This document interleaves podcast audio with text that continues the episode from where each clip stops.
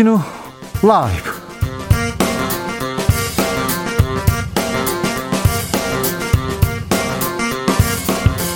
(2021년 10월 28일) 목요일입니다 안녕하십니까 주진우입니다 국민의힘 후보를 뽑는 경선 게임 막바지를 향하면서 신경전 거세지고 있습니다. 윤석열 홍준표 후보는 배신자 공방으로 뜨겁고 홍준표 원희룡 후보는 장학 퀴즈 장학 퀴즈 계속되고 있습니다.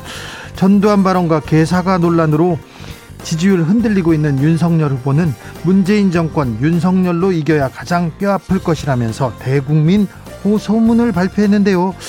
아, 급하다는 얘기도 나오고요. 최종 승자 결국 누가 될지 정비록에서 짚어보겠습니다.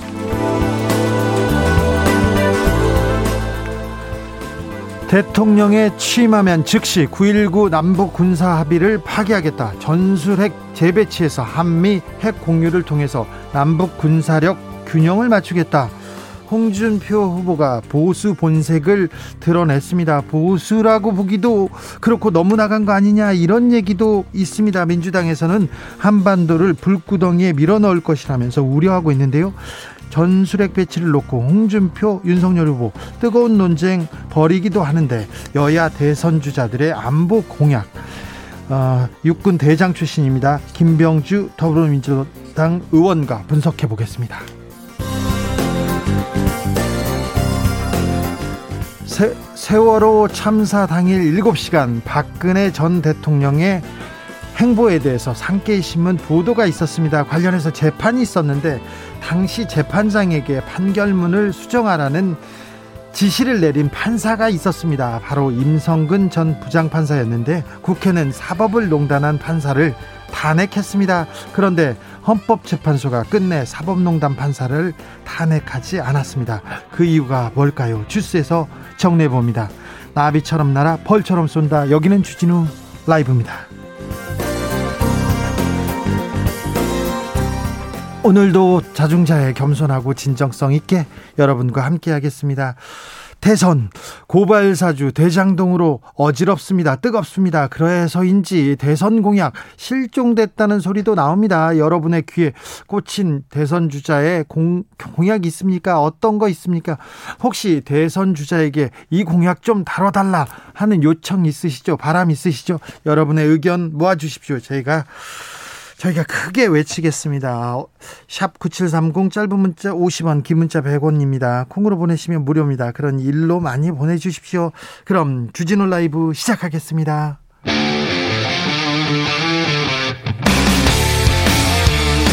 탐사보도 외길 인생 20년 주 기자가 제일 싫어하는 것은?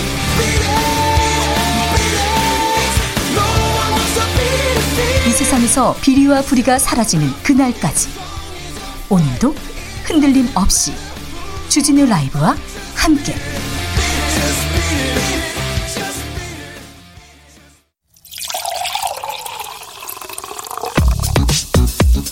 진짜 중요한 뉴스만 쭉 뽑아냈습니다. 줄 라이브가 뽑은 오늘의 뉴스 주스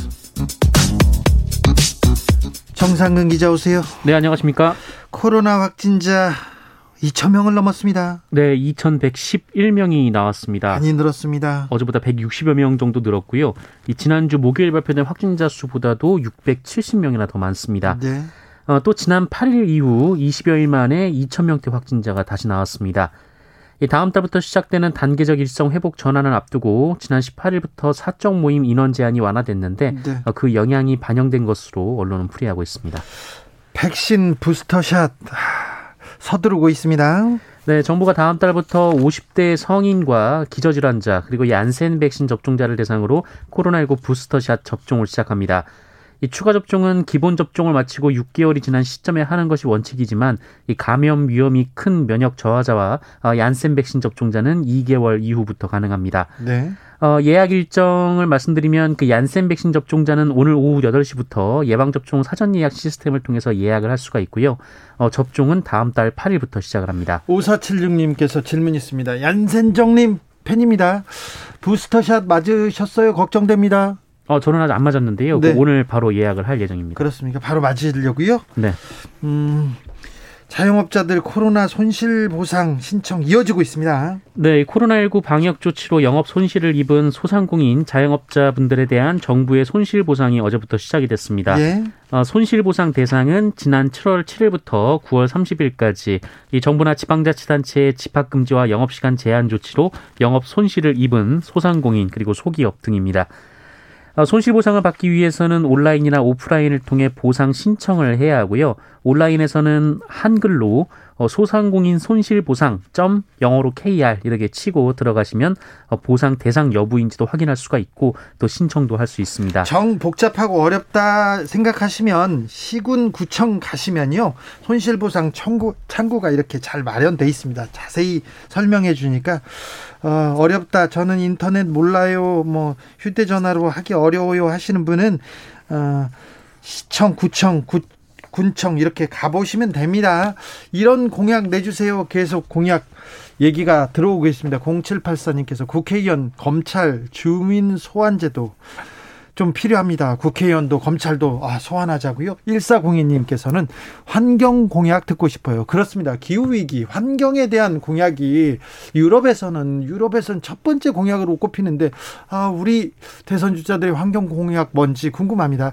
1727님께서는 일하는 사람들, 노동자, 농민들 잘 살 수 있는 나라 그런 대한민국 꿈일 뿐일까요? 이런 분들 열심히 일하는 사람도 좀 잘 살게 해야 될 텐데요. 이재명 후보가 음식물 허가 총량제 발언을 했습니다. 큰 이슈가 되고 있습니다. 네, 더불어민주당 이재명 후보가 음식 음식점 허가 총량제를 언급해서 국민의, 음식점 허가 총량제입니다. 네네, 국민의 힘이 맹공을 퍼붓고 있습니다. 어, 음식점 허가 총량제는 말 그대로 음식점의 수를 제한하자라는 의미로 보이는데 이 어제 관악구 신원시장에서 전국 소상공인 자영업자들을 만난 자리에서 하도 식당을 열었다 망하고 해서 개미지옥 같다라면서 이 음식점 허가 총량제를 언급을 했습니다. 네. 어, 이재명 후보는 자율성을 침해하지만 총량제가 나쁜 것은 아니라면서 마구 식당을 열어서 망하는 것은 자유가 아니다라고 말했습니다. 어, 그러면서 철학적인 논쟁이 필요하지만 이 자영업 실패로 어, 뭐 안 좋은 일이 있을 자유는 자유가 아니다라고 말했습니다. 주 4일째 공약도 검토 중입니다. 네, 어, JTBC에 따르면 이재명 후보는 주 4일 근무제 도입도 검토 중인 것으로 알려졌습니다. 이 노동 시간을 줄여서 과로 문제와 일자리 문제를 해결하겠다, 뭐 이런 취지로 알려졌는데 어, 이재명 후보 측은 조율이 필요한 문제라면서도 인간다운 삶을 위해 가급적 빨리 해야 할 일이다 이렇게 밝혔다고 합니다. 어, 한편 이재명 후보는 오늘 이 두 공약에 대한 논란에 이 공약해서 시행하기에는 이르다라면서 어, 다만 우리가 앞으로 닥칠 4차 산업 시대에 능동적으로 대응해 나가야 하기에 우리 사회의 화두 하나로 공동 논의 주제로 이야기할 때가 왔다고 생각한다라는 입장을 밝혔습니다. 네, 이런 공약도 내주세요 얘기합니다. 아, 김세윤님께서 어, 음식점 허가 총량제 진짜 이건 아니지 공산당입니까 이렇게 얘기하고 야당에서도 계속 비판하고 있습니다. 그런데 뭐 어, 이재명 후보 측에서는 음, 이제 앞으로 가야 할 길이니까 생각해 보자 이렇게 화두로 던졌다고 합니다. 7409님께서는 배달 오토바이 배달용 번호판 부착 의무화 어떤가요? 배달용 번호판은 전기 오토바이 사용 의무화.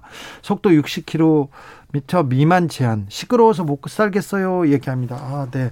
배달용 전기 오토바이 사용 의무화. 네. 좋은 아이디어가 쏟아지고 있습니다. 3123님께서는 신입, 인턴 등 청소년, 청년들의 신입 직장인들의 산업 안전을 위해 위하면 현행 법령보다 더욱 가중 처벌할 수 있는 내용을 대선 공약으로 해주시길 바랍니다. 꿈을 펼칠 사이도 없이 현장에서 쓰러지는 새내기들 너무 안타깝습니다. 이렇게 얘기하셨습니다. 황무성 성남도시공사 사장 이분이 뭐 퇴임할 때 압력을 받았다는 그분이죠. 그런데 네. 재직 당시에 사기 혐의를 받고 있었어요. 네, 검찰은 황무성 성남도시개발공사 사장 퇴임에 이재명 후보의 외압이 있었는지 여부에 대한 수사에 착수했는데요. 네.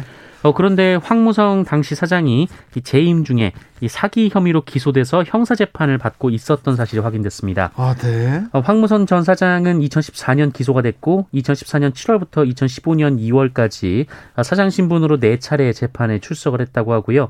어, 이후 2015년 3월에 물러났습니다. 어, 검찰의 기소는 실제로 일부 유죄로 판결이 나왔는데요.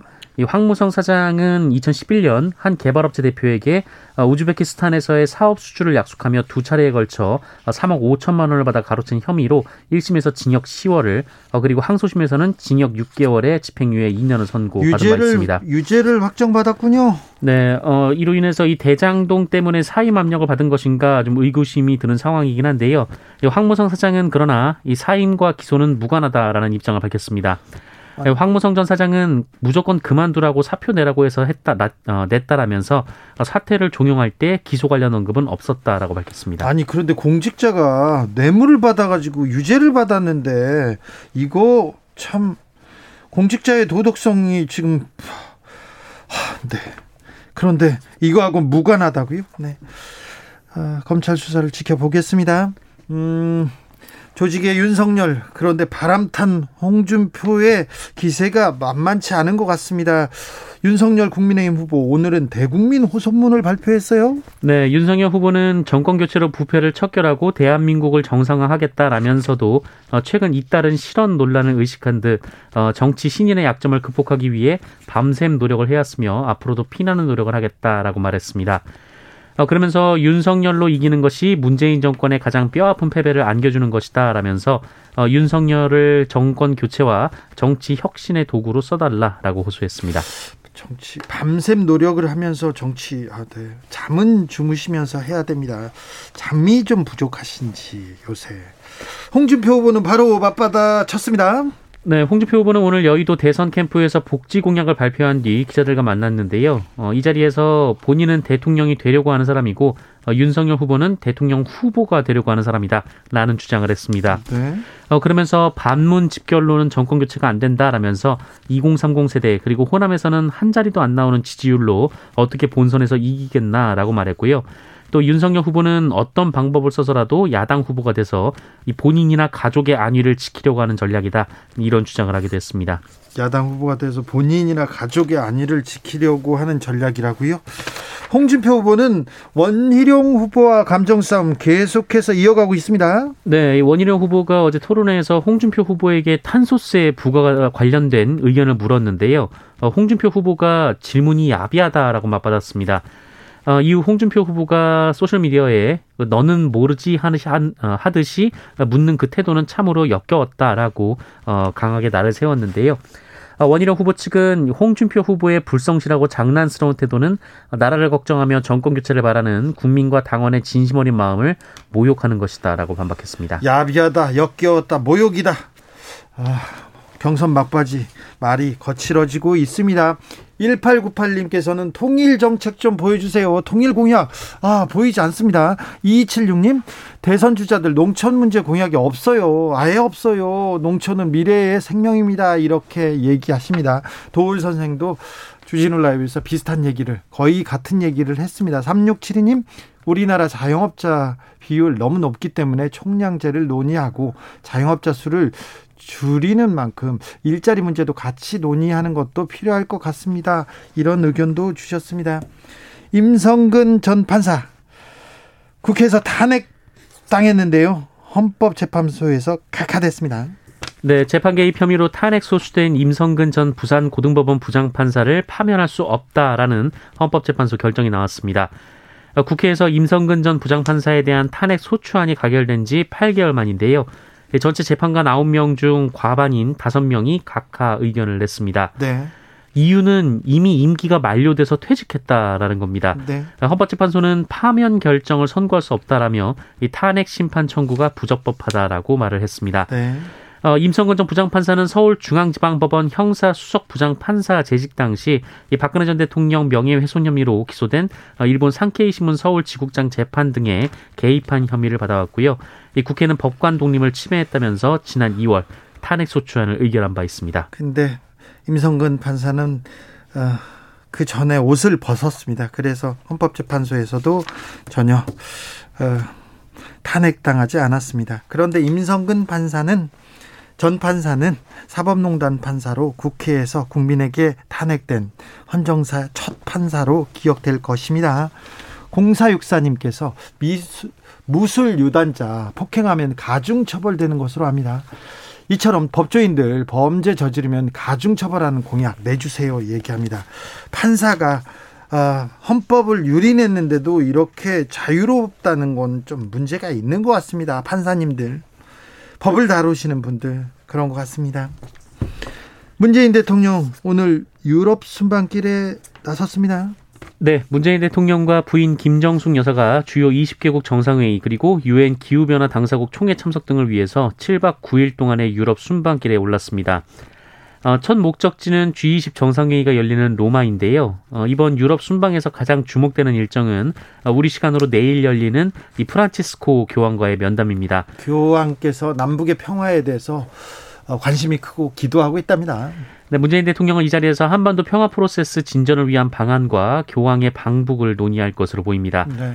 어, 그리고 영국 글래스고로 이동해서 제26차 유엔 기후변화 당사국 총회에 참석할 예정이고 헝가리를 국빈 방문해서 슬로바키아, 체코, 폴란드, 헝가리가 참여하는 어, 비세그라드 그룹 정상들과 회담을 진행할 예정입니다. 네, 바티칸에 있는 분과 또 가톨릭 가톨릭계 저 높은 사람들한테 취재를 해봤는데 어, 교황의 열망은 큰데 북한의 코로나 문제가 아, 변수가 될 거라고 합니다. 네, 아무튼 남북의 평화를 위해서 남북의 화해와 협력을 위해서 기도하는 교황님, 아, 네, 큰 진전을 이뤘으면 좋겠습니다.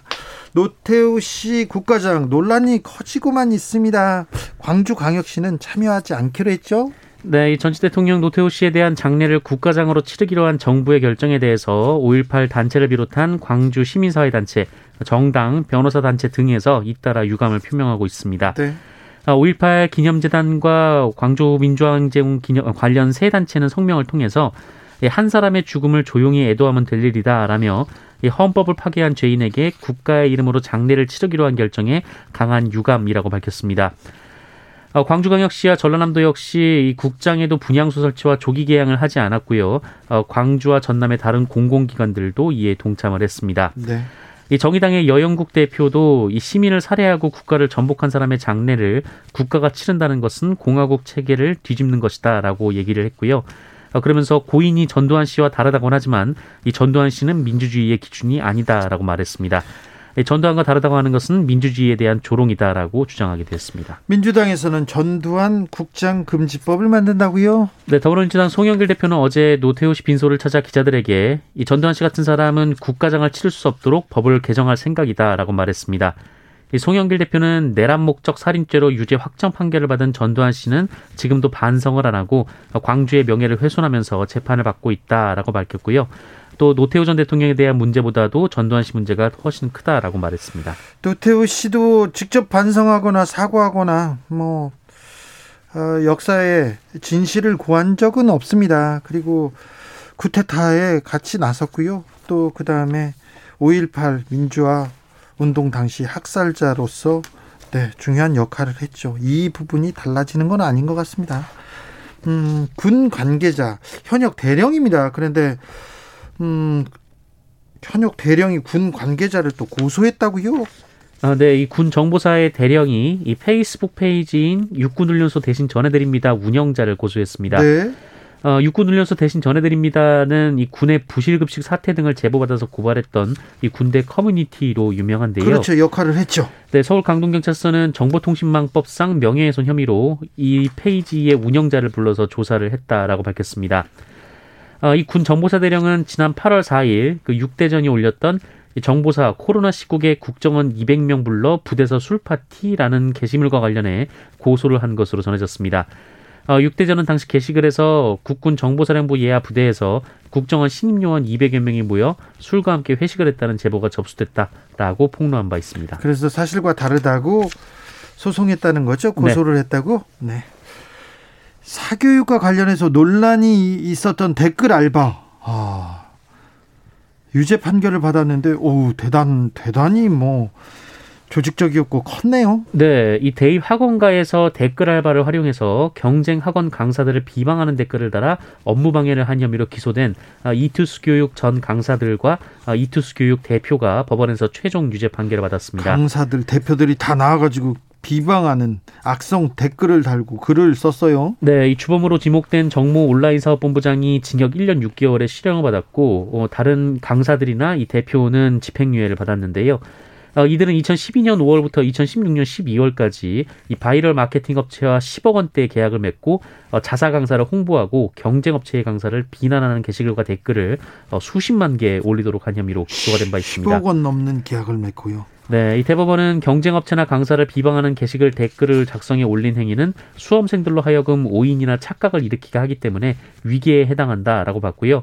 이 구체적인 사실 적시가 없다 하더라도 비방이 포함돼 있다면 업무방해죄가 성립된다라고 봤습니다. 온라인 비방, 온라인 음해 이런 아, 범죄가 계속 기승을 벌일 거 부리고 있습니다. 부리 더 부릴 것 같으니까 경찰이나 검찰에서도 이 부분 좀 조심하고 준비를 해야 될 것 같습니다. 그래서 차근차근 좀 수사를 해서 음, 온라인 상에서도 좀 진실이 좀 흘러다니도록 이렇게 조금 신경 써 주십시오. 주스 정상근 기자 함께했습니다. 감사합니다. 고맙습니다. 교통정보센터 다녀오겠습니다. 공인혜 씨.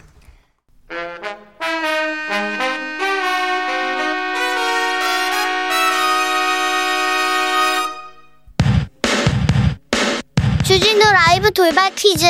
오늘의 돌발 퀴즈는 오랜만에 주관식으로 준비했습니다. 문제를 잘 듣고 정답을 정확히 적어 보내주세요. 오늘 오후 6시 2021년 대한민국 대중문화예술상 시상식이 열립니다. 이번 시상식에서는 대중문화예술상 12년 역사상 최초로 금관문화 훈장이 수여되는데요. 문화예술 공로자에게 주는 최고 훈장인 금관문화 훈장의 주인공은 이 배우라고 합니다. 여기서 문제. 영화 미나리에 출연해 대한민국 최초로 미국 아카데미 여우조연상을 수상한 이 배우는 누굴까요? 샵9730 짧은 문자 50원 긴 문자는 100원입니다. 지금부터 정답 보내주시는 분들 중 추첨을 통해 햄버거 쿠폰 드리겠습니다. 주진우 라이브 돌발 퀴즈 내일 또 만나요.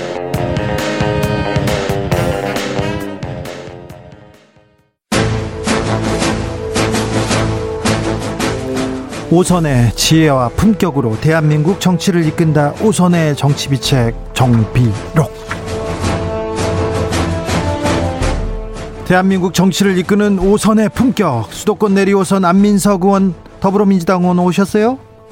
네, 안민석 의원입니다. 반갑습니다. 그리고 영남권 내리기 오선 조경태 의원 나와 계십니까? 네, 안녕하세요. 조경태 의원입니다.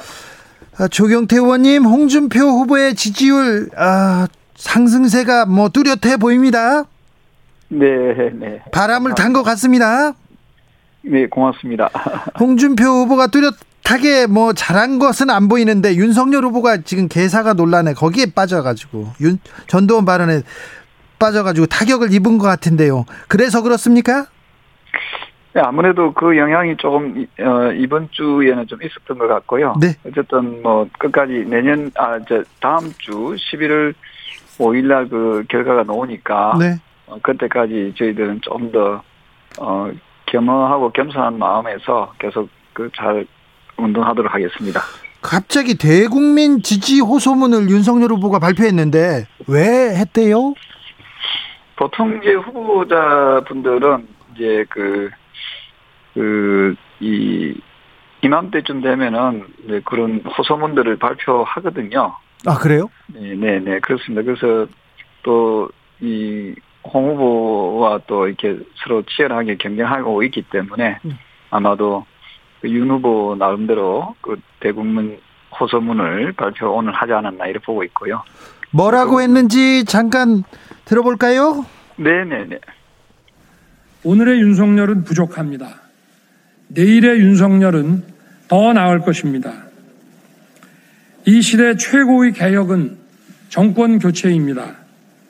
최고의 애국도 정권 교체입니다. 누가 선명한 정권 교체의 기수입니까? 누가 현 정권이 가장 두려워하는 후보입니까? 누가 얼치기 진보 정권의 신적폐를 청산할 수 있겠습니까? 누가 낡은 정치와 부패 카르텔을 혁파할 수 있겠습니까? 윤석열로 이기는 것이 문재인 정권의 가장 뼈아픈 패배를 안겨주는 것입니다. 저 윤석열을 정권 교체와 정치 혁신의 도구로 써 주십시오. 오늘의 윤석열은 부족합니다. 예, 알겠습니다. 자, 윤석열 후보가 두려우십니까? 안민석 후보님? 안민석 후보래요. 제가 윤석열 후보 저 말씀을 듣고서 네, 딱 한마디로 요약이 되네요. 네. 제가 문재인 정권 복수하겠습니다. 예. 그 참 그동안 뭐 여러 가지 막말을 쏟아내더니 네. 오늘 이 메시지도 나는 해방 이후 최악의 대통령 후보입니다라는 것을 선언하는 듯 합니다. 두 가지인데요. 첫째는 그 본인을 문재인 대통령을 향한 복수의 칼을 써달라는, 써달라는 거 아니겠습니까? 근데 누가 임명을 했죠? 임명권자를 향해서 칼춤을 추는 이란 것은 세계 정치사를 뒤져봐도 전무후무한 사건이 될 것이고요. 배신의 아이콘 윤석열입니다. 삼국지에서도 배신자의 말로는 아주 안 좋았거든요. 여포가 그렇습니다. 윤석열도 아마 그럴 거라고 저는 예상을 하고요.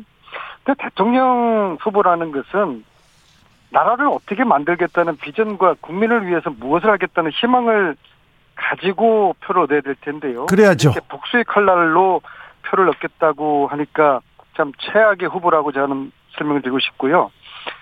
비전과 희망 대신에 복수만 하겠다? 참 윤석열 이분은 연구 대상입니다. 참 한 가지 김만배를 모른다고 하지 않았습니까? 네. 그래서 자기 부친의 집을 김만배 누나가 산 것을 몰랐다라고 하는데요. 여기 대해서 정말 솔직한 해명이 필요할 거라고 봅니다. 정말 저- 김만배를 몰랐습니까? 윤석열 후보님? 자, 조경태 의원님 어떻게 들으셨습니까? 네, 저는 그 아마 윤 후보 입장에서 충분히 할 수 있는 그런 그 발언이고 그런 네. 대국민 호소라고 생각하고요. 어쨌든 그 국민들께서는 내년에 정권 교체를 통해서 대한민국을 정상화시켜 내야 된다 하는 열망을 우리가 좀 어, 국민들이 어, 가지고 있는데 거기에 대한 표현이라고 보고 있고요.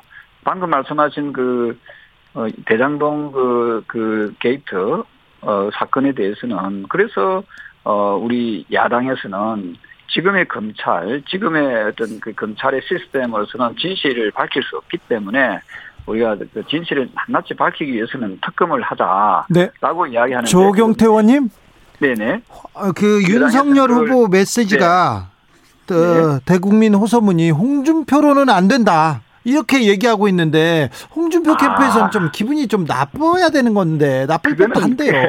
저는 이렇게 해석합니다. 그뭐 특정인을 또 뭐 지칭한 부분은 없- 없는 거고요. 우리 홍 후보께서도 역시 그 어떤 대국민 호소라든지 대당원 호소문을 할 때는 또 우리 홍 후보의 어떤 님의 어떤 지지를 또 호소하는 또 방법이 서로 방법이 다를 수 있거든요. 아, 네. 그에 대해서 우리가 어, 상대방의 그 어떤 그, 그 의견을 발언에 대해서 저는 저 존중할 필요가 있다 이렇게 보고 있습니다. 조경태 의원님 여유가 항상 있습니다. 그리고 계속해서 어, 계속해서 그 비방은 자제하고 있는데 홍준표 후보가 아, 여유를 그 가질 만큼 지금 음, 상황이 괜찮습니까? 글쎄요, 그 저는 뭐 여유라기보다는 지금 자칫 그 진흙탕 싸움으로 이게 번지다 보면은 정권 교체의 그 희망이 그 사라, 사라질 수밖에 없거든요. 네. 어, 제가 저 떠있는 분들, 어, 젊은 분들이나 또 연세 드신 분들의 얘기가, 어, 뭐, 이게 서로 좀 지나친 그, 이, 이, 네가티브를 좀 자제했으면 좋겠다. 특히 인신 공격성, 어, 그런 발언들이나 그런 모습들은, 어, 자칫, 예, 우리 국민들로부터 환멸감을 주다 보면은 네. 여건에 유리할 수밖에 없는 그런 구조로 갈 수 있기 때문에 어, 가능하면은 어, 자신들의 장점들을 좀 더 부각시키면 좋겠다 그런 말씀들을 많이 주시고 조경태 의원의 바람과는 달리 토론회는 굉장히 거칠던데요. 그 일단 그렇습니다. 윤석열 후보가 왜 홍준표 후보 주변에 배신자가 많나 이렇게 얘기하는데 그 홍준표 후보 옆에 있는 조경태 의원님 어떻게 생각하세요? 글쎄요 저는 그 그런 표현들이 그 과연 어, 에, 한국 정치나 한국 사회에 어느 정도 도움이 될는지는 모르겠습니다. 저는 그런 부분이 이 역시 그 대권 후보로서의 뭐 적절한 그런 어떤 어 그 뭡니까 그 좀 이 의미 있는 그런 질, 질의는 아니라 보거든요. 그래서 저는 그런 표현들이 계속 누적되고 서로 어 상대방의 좀 약점이랄까요? 상대방의 단점들을 덜치기 시작하다 보면은 네. 말씀대로 상호 비방으로 이어질 네. 수 있기 때문에 가능한 그런 부분은 좀 자제하는 게 좋겠다 이런 생각합니다. 가능하면 자제해야 되는데 홍준표 후보 오늘은 윤석열 캠프 파리 때 들끓는다 그러면서 하태경 같은 주사파는 나는 영입 안 해 이런 얘기하던데요. 그래서 저는 그 서로 이제 그 이 감정적인 싸움으로 대립되다 보면은 지금 민주당에서도 유사한 그런 흐름이 있었지 않습니까? 어, 그러다 보면은 11월 5일 이후에 어떤 어, 우리 후보든 또 상대 후보든 어, 후보가 정해지고 나면 어, 원팀으로 가는 부분에서 상당히 또 이 걸림돌이 될 수가 있거든요. 네. 그런데 국민들은 어, 정권 교체를 바라는 국민들은 결국 그러한 어, 그림은 원하지 않을 거라 보고 있습니다. 조경태 의원님 네네. 하나만 더 물어, 물어볼게요. 김종인 전 비대위원장한테 홍준표 후보가 퇴짜 맞았습니까? 그래서 그거는 사실이 아닌 걸로 저희들 저 확인되고 있거든요. 사실이 아닙니까? 그러면 네네. 사실은 뭡니까? 퇴짜를 맞았다는 표현 자체가 네. 저는 썩 어울리는 그, 그 표현은 아니라고 어, 보는 이유가 네. 어 저나 그홍 후보께서 어 사실 그 김 전 비대위원장에게 뭐 만나자고 어 한 적이 없는 없습니다. 없는데 어, 저는 최소한 그렇거든요. 네. 그런데 그게 퇴짜 맞았다는 표현이 네, 예. 그좀 조금 어 이 문맥상 맞지 않다 이렇게 보고 네. 있는 거죠. 알겠습니다. 안민석 의원님은 지금 오산으로 그냥 내려가 버리신 건 아니죠? 어디 가셨어요? 두 분 잘해 보세요. 네, 저 알겠어요. 주진우, 조경태 네. 두 분의 그 라이브 쇼 잘해 보세요. 제가 아니, 근데 듣고 있을게요. 의원님한테 제가 대장동 물어볼 게 많았는데 어디 가셨어요? 지금 어디세요? 아니 두 분이서 일방적으로 주고 받으시면서 네. 자, 오늘 제가 듣고 있을게요. 두분 자, 잘해 보세요. 안민석 의원님, 곽상도 의원이 이 대장동 사업에 아주 중요한 키를 키를 진 키맨이라고 초, 초창기부터 말씀하셨어요. 그런데 곽상도 의원과 김만배가 김만배가 대장동 사업 초창기부터 논의했고 하나은행 관련해서 중요한 역할을 했다는 얘기가 하나씩 둘씩 드러나고 있습니다. 저는 저 처음서부터 곽상도가 대장도 오징어 게임의 프론트맨일 일 것이라고 지목을 했고요. 네, 네. 곽상도 의원이 아들 50억 받았다고 사퇴할 분이 아니거든요. 아, 그렇습니까? 왜 저럴까? 네. 저는 굉장히 의구심을 가졌어요. 예. 물론 이제 각상도 아들이 받은 50억은 이제 매물이 맞죠. 네. 근데 이 그렇게 50억을 왜 주었을, 있습니다. 왜 주었을까? 이걸 밝히면은 곽상도가 이 오징어 게임의 프론트맨이라는 게 규명이 될 것이고요. 네. 따라서 예, 앞으로는 곽상도 위에 위에 그 VIP가 있다고 보거든요. 네. 이것을 밝히는 것이 이번 대장동 수사의 궁극적인 목표가 될 텐데요. 과연 지금 현재 검찰의 의지나 실력으로 밝혀낼지는 이제 두고 봐야 될 것 같습니다. 또 남욱, 김만배, 정영학 이 세 사람은 대장동의 깐부거든요. 네. 이들이 지금 자유롭게 나다니면서 검찰 수사를 받고 있어요. 네. 증거 인멸, 말 맞추기 이 시간을 너무 넉넉하고 자유롭게 주고 있어요. 왜 그럴까? 참 유감이고요. 그러니까 검찰의 수사 의지가 좀 의심을 받을 수 받, 받, 받게 되는 거 아니겠습니까? 이 마치 그 고구마를 먹는 기분이에요. 고구마요. 이제 국민들은 이제 답답해서 사이다를 먹고 싶어 하는데 고구마 수사가 아니라 사이다 수사 박차를 가야 될 것 같고요. 근데 아무튼 나무, 김만배, 정영학 이 깐부 동맹 이거 해체해야 됩니다. 그러면 어떻게 해야 되겠죠? 셋 다 구속 수사를 하는 것이 원칙이라고 보고요. 또 한편 이경재 변호사, 네. 정윤의 최순실의 변호사인 이경재 변호사가 2015년 9월 1일 날 화천 대유의 고문, 아마 화천 대유의 첫 번째 고문일 듯 싶은데요. 아, 그렇습니까? 이 이경재 고문 변- 변호사가 왜 고문이 되었는지 누가 추천을 했는지 화천대유에서 그의 역할이 무엇인지 이걸 밝히면은 또한 대장동 오징어 게임의 VIP를 밝혀내는 네. 굉장히 중요한 단서가 될 거라고 봅니다. 근데 이경재 변호사 아직 수사할 기미가 없죠. 그래서 검찰은 어떤 생각을 갖고 있을까 조금 의문이 듭니다. 어, 그래서 조경태 의원은 특검 얘기하시려고 하죠? 네, 그렇습니다. 지금 우리 안민석 의원께서도 뭐 아주 그 적나라하게 잘 말씀 주셨는데요. 저는 김만배 씨를 왜 그 구속시키지 않았고 남욱 변호사 역시 왜 저렇게 석방을 시켰는지 국민들은 어 지금의 검찰과 또 지금의 그 이 법원은 아마 그 이 수사 의지가 제대로 없다라고 보고 있고요.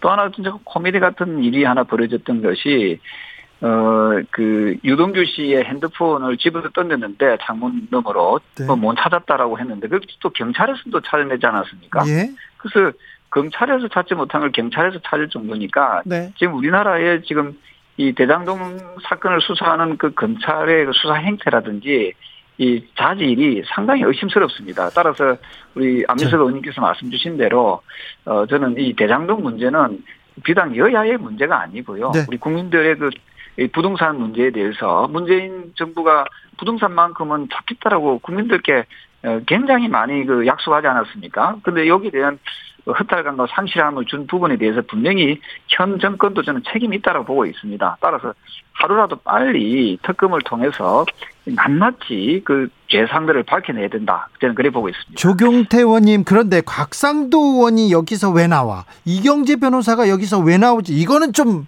궁금합니다.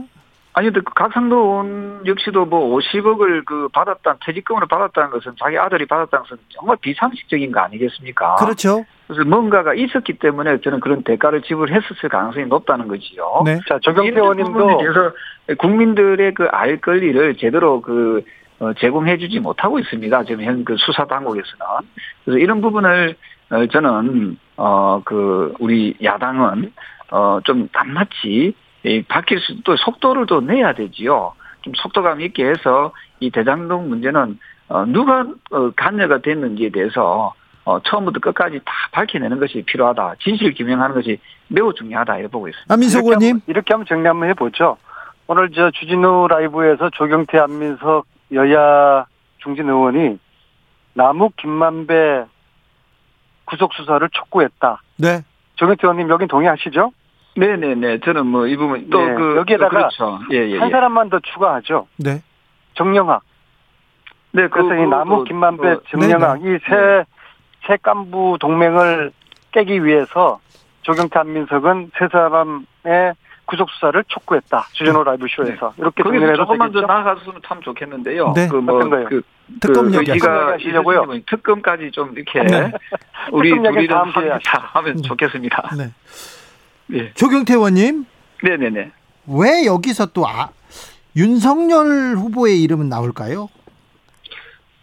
그 부분은 그 부분에 대해서는 저는 그 이 지금의 그 검찰의 어떤 수사 행태를 가지고는 저는 밝혀내기가 참 한계가 있다고 보거든요. 네. 그래서 그, 어, 그런 부분들이 그 조금 더, 어, 어, 면밀하게 밝혀내기 위해서는 그 제가, 아, 그 연류가 됐는지 안 됐는지 우리가 그 설로만 가지고는 예, 예측만 가지고는 안 되는 거 아니겠습니까? 네네. 그래서 이런 부분에 대해서는 저는 정확하게 어, 밝혀내기 위해서는 현재의 검찰의 그 시스템을 가지고는 저는 한계가 있다 이렇게 보- 봅니다. 자, 어제 홍준표 후보가 외교 안보 정책을 발표했습니다. 그런데 9.19 군사 남북 군사합의 파기, 미국과 핵 공유 이런 말씀 했는데 이거 한반도 평화는 좀 멀어지는 정책 아닌가 우려하는 사람들이 많습니다.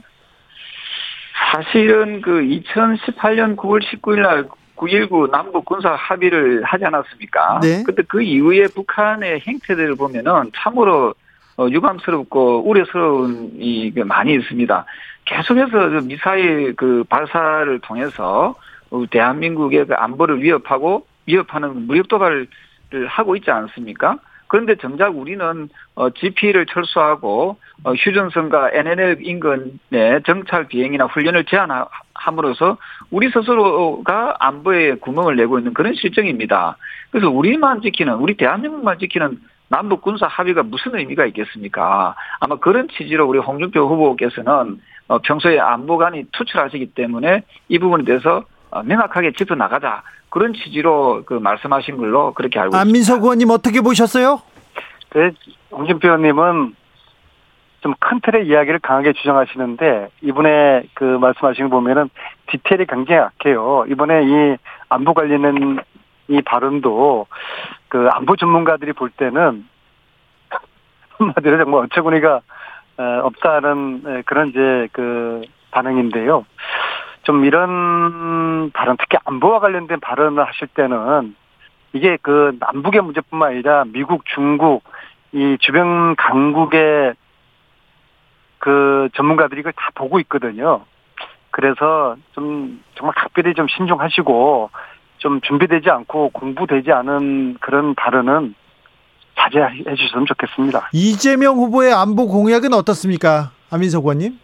여기는 이제 이종석 그 전 장관님 중심으로 쭉 준비를 하고 있거든요. 네. 그래서 약한 부분이 약하다고 이야기를 해야죠. 왜냐하면 이재명 후보는 성남시장과 경기지사 이 행정직만 하셨거든요. 네. 안보 관련된 어떤 고민이나 판단을 할 기회는 없지 않았습니까? 그래서 경선 때는 이 부분이 잘 부각되지 않았지만 이제 본선에 있어가지고는 그 이종석 장관님을 중심으로 한 그 안보 정책 팀에서 네. 좀 세련되고 현실적인 그런 대안을 이야기를 하실 겁니다. 이 부분 역시도 네.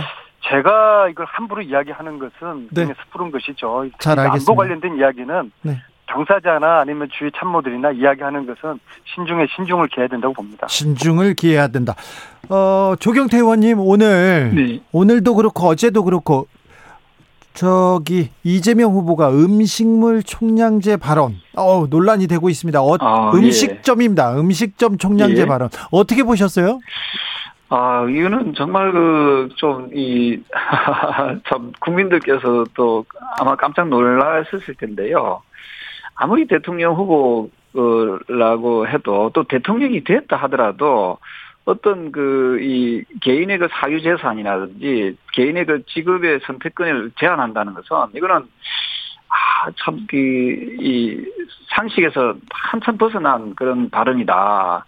이래 보고 있습니다. 그래서 뭐 저희들로서야 좋습니다. 그래서 이재명 후보가 그렇게 국민들의 상식에 반하는 발언을 하는 것은 저희들은 좋지만은 그래도 명색이 대한민국의 여당의 그 후보가 어 이렇게 상식에 좀 벗어나는 비상식적인 발언을 하는 것에 대해서는 아마 국민들께서는 상당히 실망과 그 허탈해 하실 것 같고요. 아, 민석 의원님 이건 어떤 네, 맥락에서 나온 겁니까? 그 우리나라가 전 세계에서 자영업자 비율이 가장 높지 않습니까?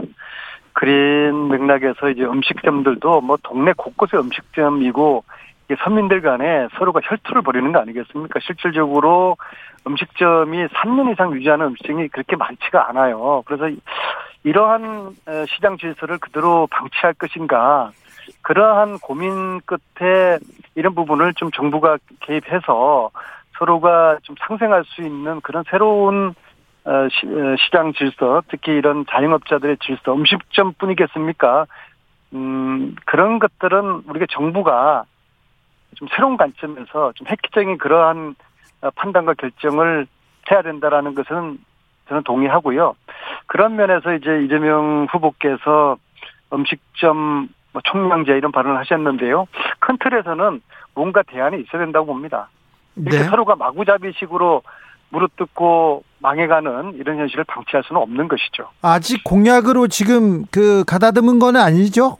네, 그렇습니다. 논의해 보자는 건가요?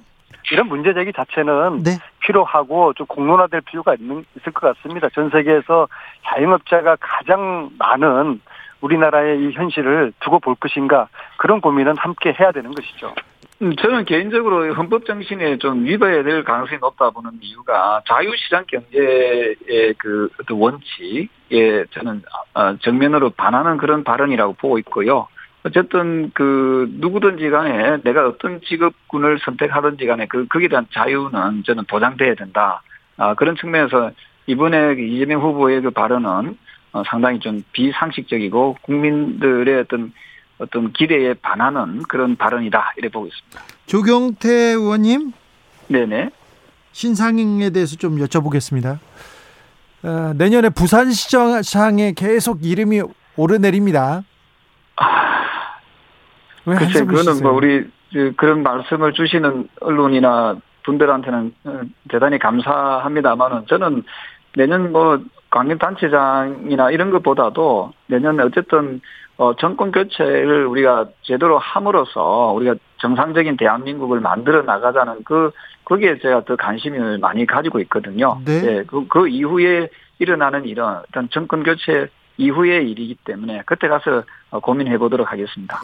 안민석 의원님, 네. 경기도에서는 지금 경기도지사로 안민석 의원이 지금 첫 손가락에 꼽힌다면서요? 아니 뭐 여론조사가 압도적으로 1등을 하고 있는데 뭐 저도 잘 압도적으로 이유를 잘 1위를 모르겠어요. 한다고 또 또 그 얘기를 하세요. 압도적으로 1위를 달리고 있습니까? 아니 그렇게 나왔어요. 그래요. 네. 그래서 지금 뭐 저한테는 이제 과분한 그 말씀이고요. 제가 지금은 대선에 올인할 때고요. 도지사 출마는 자기 정치로 오해받지 않겠습니까? 네. 그래서 지금은 그 당의 중진으로서 오로지 대선 승리만 생각해야 되겠다. 그 정도로 말씀드리겠습니다. 자, 조경태 의원님, 네네. 정권이 교체됩니까? 정권이 재창출됩니까? 제가 지난번에 그 부산시장, 서울시장 그 보궐선거 때 어느 정도 예언을 해가 맞춘 기억이 나는데요. 네. 아마 내년도에는 그 이 대장동 게이트에서의 그, 그 덫에서 네. 여건은 저는 벗어나기 어려울 것 같고요. 여건이 만약에 조금이라도 가능성을 높이려면은 저는 적극적으로 특검을 실시하는 게 한 가지 조금의 그이 숨통을 트이게 할 수 있는 그런 방법이라고 보고 있고요. 그러지 않고 지금처럼 이어나가면 제2의 그 LH 투기 사건처럼 어, 대장동 게이트로 인한 그 실망한 어, 많은 국민들께서 아마도 어, 제대로 어, 저 심판하지 않을까 이렇게 보고 있고 안민석 어, 의원님. 우리 당이 우리가 저는 크게 이기지 이, 보고 이, 있습니다. 런 시각은 대장동에 대한 번짓을 잘못 짚은 거라고 봅니다. 국- 국힘 쪽에서는 대장동의 몸통, 그 다음에 그분을 이재명 후보로 지금 지목을 하고서 그런 희망 사항을 가지고 있기 때문에 대장동으로 이번 선거 대선을 치르겠다는 생각인데요. 이미 그분은 이재명이 아니고 몸통은 이재명이 아니라고 밝혀졌고 그러면 또 다른 VIP가 있을 거라고 보거든요. 그래서 그것은 이 대장동 판도라 속에 무엇이 들어가 있는지 그것은 지금 그 국힘이나 지금 그 조경태 의원님이 희망하는 것처럼 그렇게 결론이 날 것 같지는 않습니다. 국민의힘 경선 막바지입니다. 토론도 이제 거의 끝나갑니다. 두 번밖에 안 남았는데 홍준표 후보 아, 토론에서 승기를 잡을 거라고 했는데 막판에 이렇게 너무 순한 맛 됐다 이런 평 많습니다. 제가 볼 때는 네. 그것은 홍준표 후보의 고도의 전략인 것 같습니다. 전략이요? 지금까지 좀 저 막말과 좀 무대 보고 그친 그런 이미지였지 않습니까? 그래서 지금은 순하고 온화한 그런 이미지로 가는 그런 포지셔닝으로 가닥을 잡은 것 같습니다. 제가 볼 땐 그렇습니다. 조경태 의원님 네, 원래 순하고 온화한 분인데 이게 누가요? 프레임에 갇혀 에이, 아니고 그건 홍준표 후보 그렇게 누가요? 안 되죠. 홍준표 후보 아니 얼마나 그- 저한테도 막말을 막 하시고 그랬는데요. 아, 그 뭐 저 아마 가까우니까 그러신 것 같고요. 어쨌든 저 별로 어, 안 가까워요. 다소 아쉬움이 있다면은 그이 어, 조금 더 국민들께 비전과 정책을 조금 더 많이 그 이 발표를 아하. 토론회 때 했으면 하면 더 좋겠다. 네. 어, 이런 생각이 들고요. 네. 어쨌든 어, 지금처럼 좀 포지티브한 그런 그 토론 방식은 상당히 좀 긍정적이다. 저는 이렇게 보고 아, 있습니다. 홍준표 후보가 긍정적으로 맏형으로 지금 토론을 이렇게 순하게 주도한다 이렇게 보면 되겠네요. 네, 네 그렇게 봐주시면 좋겠습니다. 이재명 후보 다음 주에 선대위 출범합니다. 원팀은 이상 뭡니까? 안민석 의원님. 네, 저희들은 용광로 선대를 위해서 활활 지금 타오르고 있습니다. 네. 마지막 마지막 홍준표 캠프의 비책은 뭡니까? 조경태 의원님. 네, 지금은 그 민심은 저희 쪽으로 많이 기울였다 보고요. 홍준표가 당심을, 이깁니까? 어, 이기기 위해서 많이 노력을 하고 있습니다. 그래서 당심을 조금 더 확보해 내는데 저희들은 뭐 어, 어, 불철주야 최선의 노력을 다 할 예정이고요. 네. 어쨌든 어, 좋은 결과를 가지고 또, 또 뵙, 뵙도록 하겠습니다. 알겠습니다. 조경태 의원님 너무 순한 거 아닌가? 너무 점잖은 거 아닌가? 그런 얘기도 있는데요. 아무튼 끝까지 힘을 내주십시오. 국민의힘의 네. 조경태 의원 그리고 더불어민주당 안민석 의원이었습니다. 오늘 말씀 감사합니다. 네, 감사합니다. 네, 감사합니다. 저는 잠시 쉬었다 6시에 2부로 돌아오겠습니다.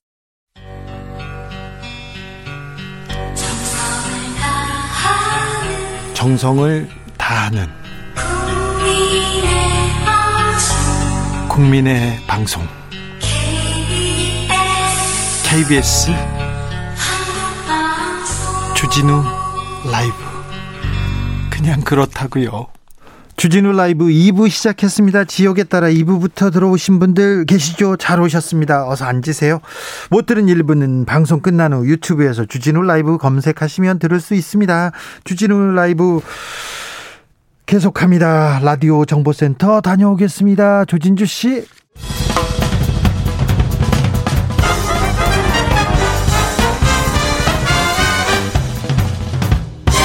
훅 인터뷰. 모두를 위한 모두를 향한 모두의 궁금증 훅 인터뷰 대선판에 핵이 등장했습니다. 진짜 핵이요. 홍준표 후보가 보수 본색을 드러내고 있는데 군사 합의는 파기하고 전술핵 재배치하겠다. 한미 핵 공유 이런 말을 쏟아내고 있습니다. 과연 가능할 건가요? 아, 이재명 후보, 윤석열 후보의 안보 공약도 좀 궁금합니다. 육군 대장 출신입니다. 더불어민주당의 안보 대변인을 맡고 있는 김병주 의원 모셨습니다. 안녕하십니까? 예, 안녕하세요. 김병주입니다. 네. 육군 대장 출신이고 한미 연합사 부사령관을 역임했습니다. 외교안보 전문가로서 좀 물어보겠습니다. 어제 홍준표 후보 낸 안보 공약 어떻게 보셨어요? 예. 홍준표 후보 국방 안보 공약을 보니까 대단히 우려가 됐습니다. 이를 만약 그대로 적용된다면 안보가 폭망될 것 같습니다. 그래요? 예. 대통령 자리를 위해서 국민의 생명과 재산을 담보로 도박판을 벌이고 있다는 생각이 들었습니다. 네. 이것은 70년대 냉전 시대에 머물러 있는, 있다고 보여집니다. 시각이 아주 과거 지향적이죠. 마치 스마트폰 시대에 폴더폰을 써야 된다고 소리 지르는 거와 같습니다. 전형적인 안보 포퓰리즘으로 보고요. 네. 실제 현실성이 저, 거의 없습니다. 그래서 저는 심히 우려하고 있습니다. 네. 과거로 돌아가자 뭐 그렇게 얘기할 수는 있는데 그게 또 위험하지는 않을까 걱정도 됩니다. 핵 재배치, 핵 공유 이런 얘기는 하, 실현 가능성이 있습니까?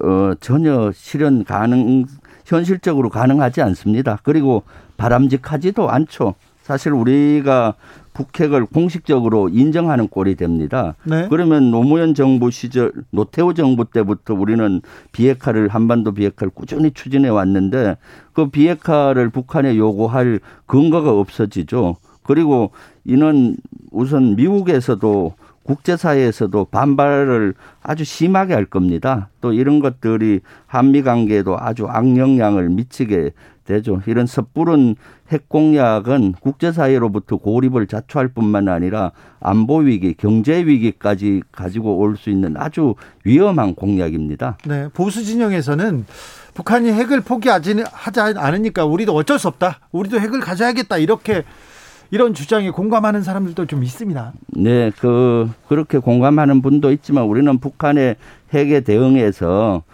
꾸준히 전력을 키웠고 특히 한미는 맞춤형 억제 전략, 확장 억제 절 정책을 통해서 이런 준비를 다 갖추고 있습니다. 네. 예. 자, 그럼 미국은 어떻게 반응할까요? 중국은 또 어떻게 생각할까요? 미국은 당연히 반대하죠. 지난번에 미 국무부 부차관보가 지적을 했잖아요. 사실 미국은 대선에서 이렇게 지적하는 적이 없어요. 네. 근데 홍준표 후보가 이렇게 핵 공유를 해야 되겠다, 핵 배치를 한다고 하니까 이것은 너무나 어 모르는 사항이다. 미국의 정책을 너무나 몰라서 놀라웠다. 네. 미국은 여기에서 반대한다라고 명확히 얘기를 했죠. 미국은 용인할 수가 없죠. 그리고 미국은 사실 한반도에서 어, 북한의 비핵화를 시키기 위해서 노력하면서 한편으로선 북한의 핵에 대한 대응으로서 한미가 어, 확장 억제 전력을 쓰면서 노력을 해오고 있는 상황이죠. 네. 나토식 핵 공유 이런 얘기도 나오는데 이거는 무슨 개념인지 잘 모르겠습니다. 예, 과거 우리와 전혀 맞는 사례를 갖고 와서 계속 설명하잖아요. 네. 나토식 핵 공유는 미국이 핵탄두를 대, 그 제공하고 나토에 있는 여러 나라들이 투발 수단인 항공기를 제공하 겠다는 겁니다. 네. 그리고 결정은 나토 전 국가가 동의하는 가운데서 최종 결심은 이것도 미국 대통령이 하는 것입니다. 이것은 시대적으로 어, 오래 전에 했던 겁니다. 예전에는 핵투발 수단이 항공기였거든요. 네. 그 항공기 시대에 만든 것이고 지금은 핵투발 수단이 항공기뿐만 아니라 주로 미사일로 하는 것이죠. 네, 잠수함에도 쏘지 않습니까? 예, 예, 잠수함에도 쏘고 아주 다양한 것이고 네. 그리고 지금은 한반도에 전술핵이 있느냐 없느냐가 중요한 것이 아니라 미사일이나 멀리서도 할 수 있는 시스템을 갖추고 있죠. 그래서 확장 억제 전력 전략 속에서는 감이나 본토에서도 대응을 할 수 있는 것이기 때문에 예전에 사거리가 짧고 항공기로만 투발할 때 한반도에 있어야 된다 이런 과거적인 논리인 것이죠. 그래서 어 그리고 또 하나 주목할 것은 자꾸 유럽 사례를 비교하는데 네. 나토는 느슨한 집단 안보 체계입니다. 네. 우리는 훨씬 더 강한 한미 연합 방위 체계를 가지고 있거든요. 네. 핵 전력도 이와 유사합니다. 네. 핵과 관련돼서는 윤석열 후보도 계속 얘기하고 있던데 윤석열 후보의 윤석열 후보의 예. 외교 안보 정책은 어떻습니까? 윤석열 후보의 외교 안보 정책 중에 특히 핵에 대해서 말씀드리면은 지난번에 토론회 할때 확장 억제 정책을 지지하는 것 같이 얘기했어요. 예. 그러면서 부원을 뭔가 하면은 국민이 위협을 받으면은 전술핵을 배치하겠다. 예. 이것은 진짜로 이율 배반적이에요. 그 국민이 위협을 받으면은 확장 억제 전력으로서 미국에서 하, 요청을 해야 되는 건데 네. 그때 가서 전술핵 배치한다면 한미 동맹이 어떻게 되겠습니까? 그러니까 이것은 이율 배반적이고 깊은 아주 고민이 안 나오는 것 같습니다. 자, 예, 예. 홍준표 후보나 윤석열 예. 후보가 예. 만약에 만약입니다. 한국의 대통령이 돼서 미국 정상회담입니다. 예. 아니면 전 세계 정상들이 모여 있는 데서 핵 공유 얘기하고 핵 재배치 얘기를 하면 어떻게 됩니까? 이것은 그야말로 국가 위기 상황으로 가게 됩니다. 먼저 안보 위기와 경제 위기가 오겠죠. 핵 공유, 핵 하게 되면 먼저 미국에서 그것을 용인을 하지 않기 때문에 한미 동맹의 균열이 가고 신뢰의 문제가 되는 것이죠. 그리고 또 미국은 만약에 거기에 더 나가서 홍준표 후보 같은 경우는 핵무장까지 얘기했잖아요. 네. 그렇게 나간다 그러면 어떻게 되겠어요? 경제 제재가 들어와요. 네. 우리는 수출이 주가 되잖아요. 경제 제재를 하게 되면 경제 위기까지 오게 되는 것이죠. 주변국도 마찬가지입니다. 일본은 어떻게 하겠습니까? 당장 자기들도 우리도 핵무장 한다고 핵무- 하겠죠. 예, 하려고 그러면서 하겠죠. 군사 대국화로 가는 길을 갈 것이고 중국이나 러시아는 엄청나게 반대하죠. 중국은 우리 사드 배치만 해도 그렇게 경제 보복을 하고 있는데 훨씬 더 반대를 할 것이고 북한은 어떻게 했어요? 이제 북한은 핵을 인정받은 것 같이 되잖아요. 네. 그럼 오히려 북한의 비핵화는 물 건너가고 북한에게 주도권을 넘길 수가 있는 거죠. 네. 6171님께서 후보들 핵에 관해서 너무 가볍게 말하지 않았으면 좋겠습니다. 라디오 방금 켰는데 깜짝 놀랐습니다. 얘기하셨고요. 3116님께서는 무기를 내, 내려놔라. 내려놔라 이렇게 얘기해야지 같이 무기를 들면 같은 범죄자가 되는 거 아니, 아닙니까 얘기합니다. 홍준표 후보가 음, 9.19 취임하자마자 9.19 남북 군사 합의 파기하겠다 이렇게 공약도 냈는데 이 네. 얘기는 그거는 참 어리석은 얘기죠. 9.19 군사합의에 대한 정확한 이해가 없다고 봅니다. 군, 9.19 군사합의는 그야말로 한반도에서 긴장 국면을 완화하는 정책이죠. 네. 9.19 군사합의는 그동안은 6.25 전쟁 이후에 그 우발적인 충돌 방지를 위해서 지- 지상에서만 군사 분계선을 연해서 2km, 2km 비무장 주- 지대를 줬잖아요. 네. 그것이 우발적인 충돌에 기여를 했습니다. 네. 근데 해상과 공중에는 없었습니다. 네. 그러다 보니까 서해안 LNL에서는 수시로 무력 충돌이 일어났잖아요. 그렇죠. 공중에서도 2018년 이전에는 최근에 만든 무인기, 드론 이런 것들을 북한이 침투시켜서. 엄청나게 군사적인 도발을 많이 했고 위협이 됐죠. 박근혜 정부 때는 네. 뭐 드론 마구 떨어졌지? 사드 성주 네. 기지까지 가서 사진을 찍고 복귀하다가 추락한 것도 있었잖아요. 네. 그래서 이번에 9.19 군사합의는 지상뿐만 아니라 해상과 공중에서도 군사적 완충지대를 준 겁니다. 네. 그래서 군사적 긴장이 획기적으로 줄, 그 완화가 되고 무력 충돌도 획기적으로 줄였습니다. 네. 그런데 돌아간다면은 과거 전쟁에 먹고는 끼었던 2017년으로 돌아가는 거죠. 네. 그러니까 홍준표 의원은 평화를 원하는 건지 진짜로 전쟁을 원하는지 모르겠습니다. 네. 이재명 후보의 안보 공약은 어떻습니까? 이재명 후보의 안보 공약은 현재 문재인 정부가 하고 있는 힘을 통한 평화 정책이잖아요. 강한 군사력을 기초하에 그 국민의 생존과 번영을 시키겠다 이런 기조를 하고 있고요. 추가해서 북한이 도발하면은 할 얘기는 하겠다 이런 기조를 가지고 있습니다. 그래서 네. 스마트 강군을 만들겠다는 거 하나 하고 그다음에 선택적 모병제 또는 국민과 함께하는 복지 장병까지도 향상시키겠다 이런 공약을 가지고 있죠. 강한 군사력을 기반으로 한 외교 남북 문제. 네. 문재인 정부가 국방력 강화에 힘을 너무 많이 쓰고 있는 거 아닙니까? 예.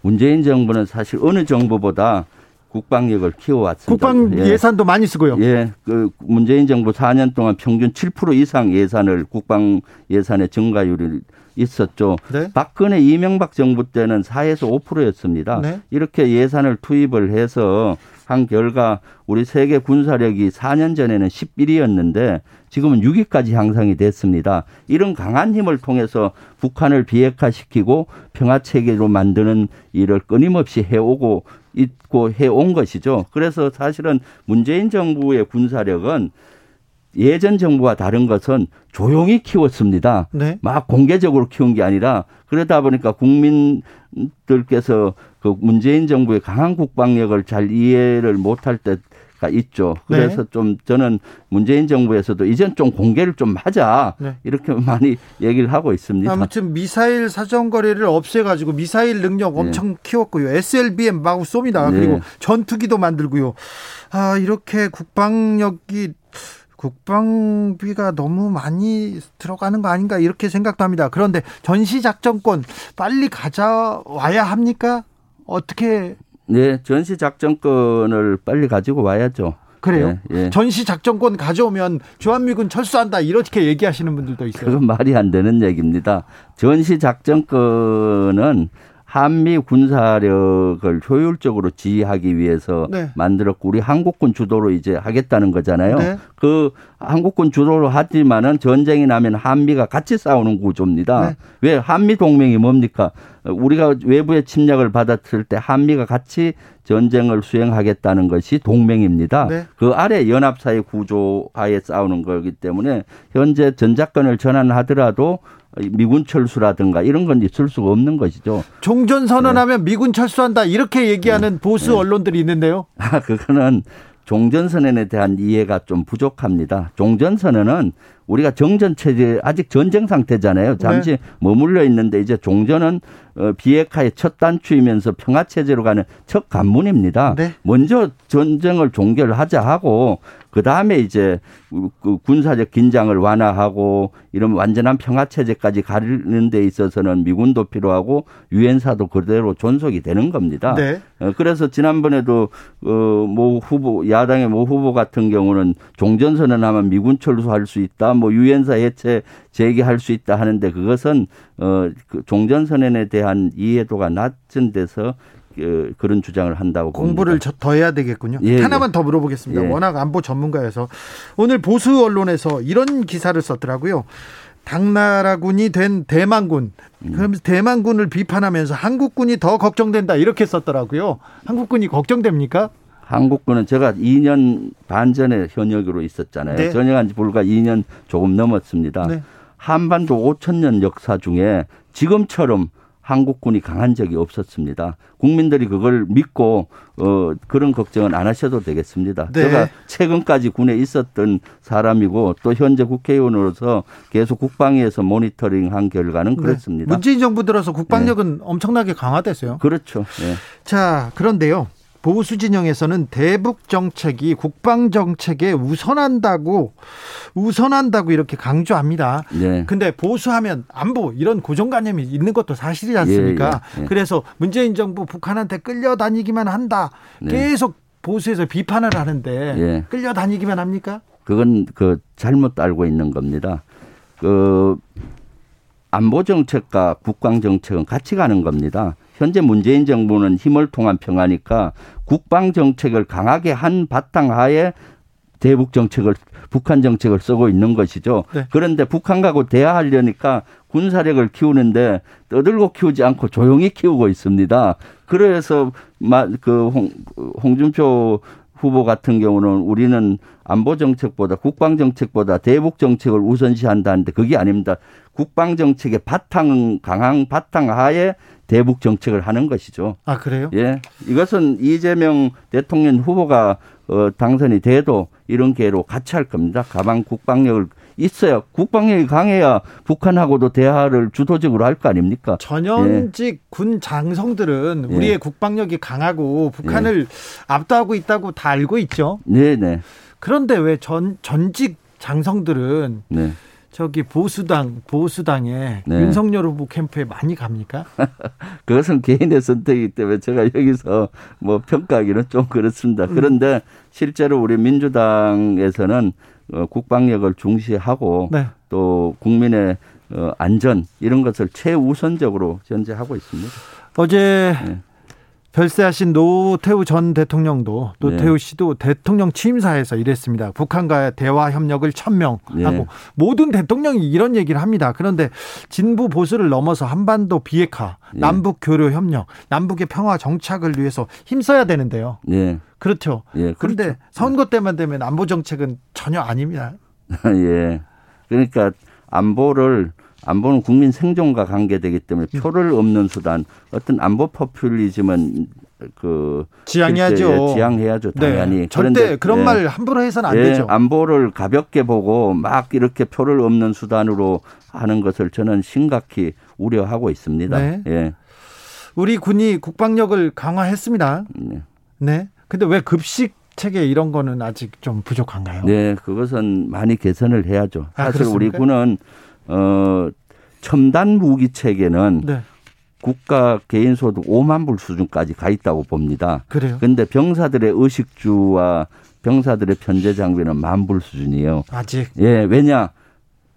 국방 예산을 할 때 우선순위가 첨단 무기잖아요. 무기부터 사고. 예, 그러다 보니까 병사들의 복지가 우선순위가 떨어져 있었고 네. 또두 번째가 군의 문화는 헌신하는 문화예요. 네. 국가를 위해서 생명까지 바친다고 하니까 애로사항이 있어도 의식주에 참고 견디는 겁니다. 네. 그래서 이제는 이렇게 놔둬서는 안 되겠습니다. 네. 우리, 우리 장병들의 어, 의식주 문제라든가 복지 문제를 이제는 좀 획기적으로 향상시켜야 된다고 봅니다. 그래서 지금 어, 부식 문제도 많이 네. 개선이 됐습니다. 네, 네. 나아지고 있습니다. 인권 예, 문제도. 예. 그런데 아무튼 국방력 강화 좋습니다만 아, 좀 무기 사는데 돈을 좀 덜 썼으면 좋겠어요. 청년들한테 예. 교육에 쓰고 그리고 또 북도 남도 이렇게 조금 네. 감축하고 무기보다는 네. 먹고 사는데 좀 썼으면 좋겠어요. 그죠? 제 예. 생각입니다. 아, 예. 예. 지금 우리 북한도 북한이고 주변국도 강대국이다 보니까 네. 거기에서 생존과 번영을 위해서는 우리 국방력이 저는 중요하다고 아, 봅니다. 아, 그렇습니까? 예, 예. 우리 국방력은 믿을만 합니까? 예, 든든합니까? 예, 믿을만 합니다. 알겠습니다. 지금까지 김병주 더불어민주당 안보 대변인이었습니다. 예, 감사합니다. 정치 피로, 사건 사고로 인한 피로, 고달픈 일상에서 오는 피로. 오늘 시사하셨습니까? 경험해 보세요. 들은 날과 안 들은 날의 차이. 여러분의 피로를 날려줄 저녁 한 끼 시사 추진우 라이브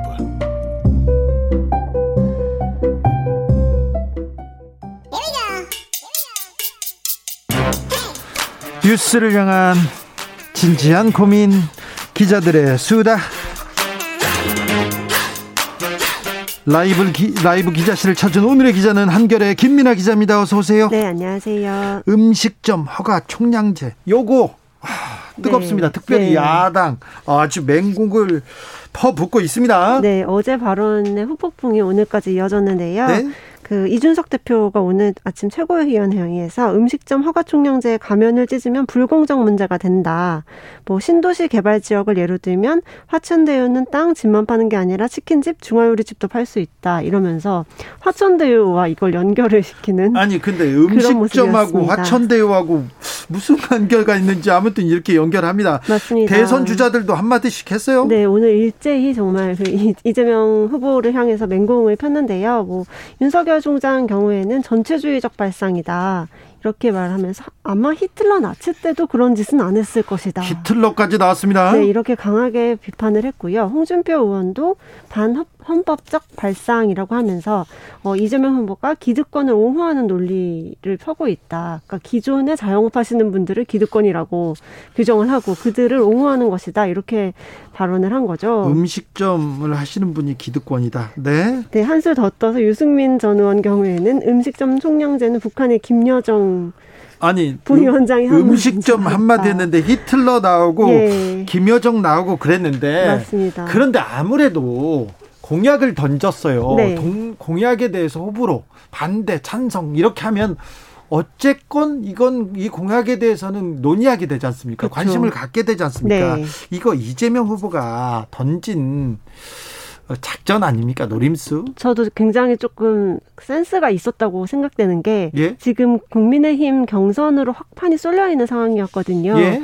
정책 얘기는 많이 안 나오고 관심이 없어요. 후보 간 뭐 싸움, 말싸움, 말폭탄만 네. 이렇게 오가던 와중에 이렇게 좀 생각할 거리를 던져준 거 아닌가 네. 이런 생각이 들었고 오히려 이 발언을 던짐으로써 물론 오늘은 뭐 당장 시행하겠다는 것은 아니다. 뭐 방임 용인해서는 안 된다. 이렇게 선을 그었지만 어쨌든 그 판을 이재명 후보 쪽으로 가져왔다는 점에서는 굉장히 괜찮은 판단이었다고 그렇죠. 평가가 나오고 있습니다. 정치권에선 무관심, 무대응, 무 풀 이거 네, 굉장히 맞습니다. 싫어하는데 아무튼 기사가 많이 쏟아졌습니다. 네, 맞습니다. 자, 국민의힘 대선 경선 어우 막바지. 네. 지금 한 일주일 정도만 남았죠? 어, 그 결과 발표까지는 일주일 8일이 남았는데요. 어, 네. 사실 다음 주 월요일부터 모바일 투표에 돌입을 합니다. 투표 시작되는데, 어우, 지금 신경전 절정으로 치닫고 있습니다. 네, 이제 마지막 주말인 거죠, 사실. 네. 오늘따라 뭐 윤석열 후보, 홍준표 후보 둘 다 기자회견을 열어서, 네. 어, 정권 교체의 적임자는 나다 이렇게 주장을 하면서 표심을 모아줄 것을 호소를 했는데요. 네. 어, 두 분의 작전은 약간 엇갈렸습니다. 네. 윤 총장 경우에는 그 어, 홍준표 의원을 지칭을 하면서 네.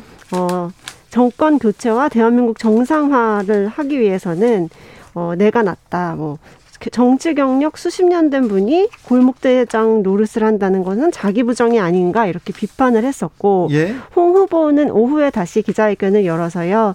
어, 윤 후보는 뭐 갈 곳 없는 낭인들이 임시대표수를 찾은 것처럼 네. 당내 의원들을 모아서 뭐 거기서 이제 데리고 패거리. 있는 것 뿐이다. 패거리 네. 구태 정치를 하고 있는 것 뿐이다. 서로 이렇게 강하게 예, 말폭탄을 던지면서 하태경 의원 두고는 나는 주사파는 뭐 여기 많은다 이런 얘기도 하고 있더라고요. 맞습니다. 또 하태경, 주호영 등 이제 최근에 윤 캠프에 영입이 된 당내 의원들을 향해서 굉장히 거세게 비판을 했는데요. 주호영 의원한테는 뭐 강북의 초선 의원보다도 못하다라는 논평을 홍준표 캠프에서 냈고 네. 하태경 의원은 어, 나는 하태경을 당연히 우리 캠프에 받아들일 생각이 없었다. 이렇게 아까 주사파 얘기하면서 공세를 폈고 아주 네 전방위적으로 근데 총, 을 쓰고 있습니다. 오늘 네. 그 윤석열 후보가 네. 뭐 입장문 발표했잖아요. 네네 맞습니다.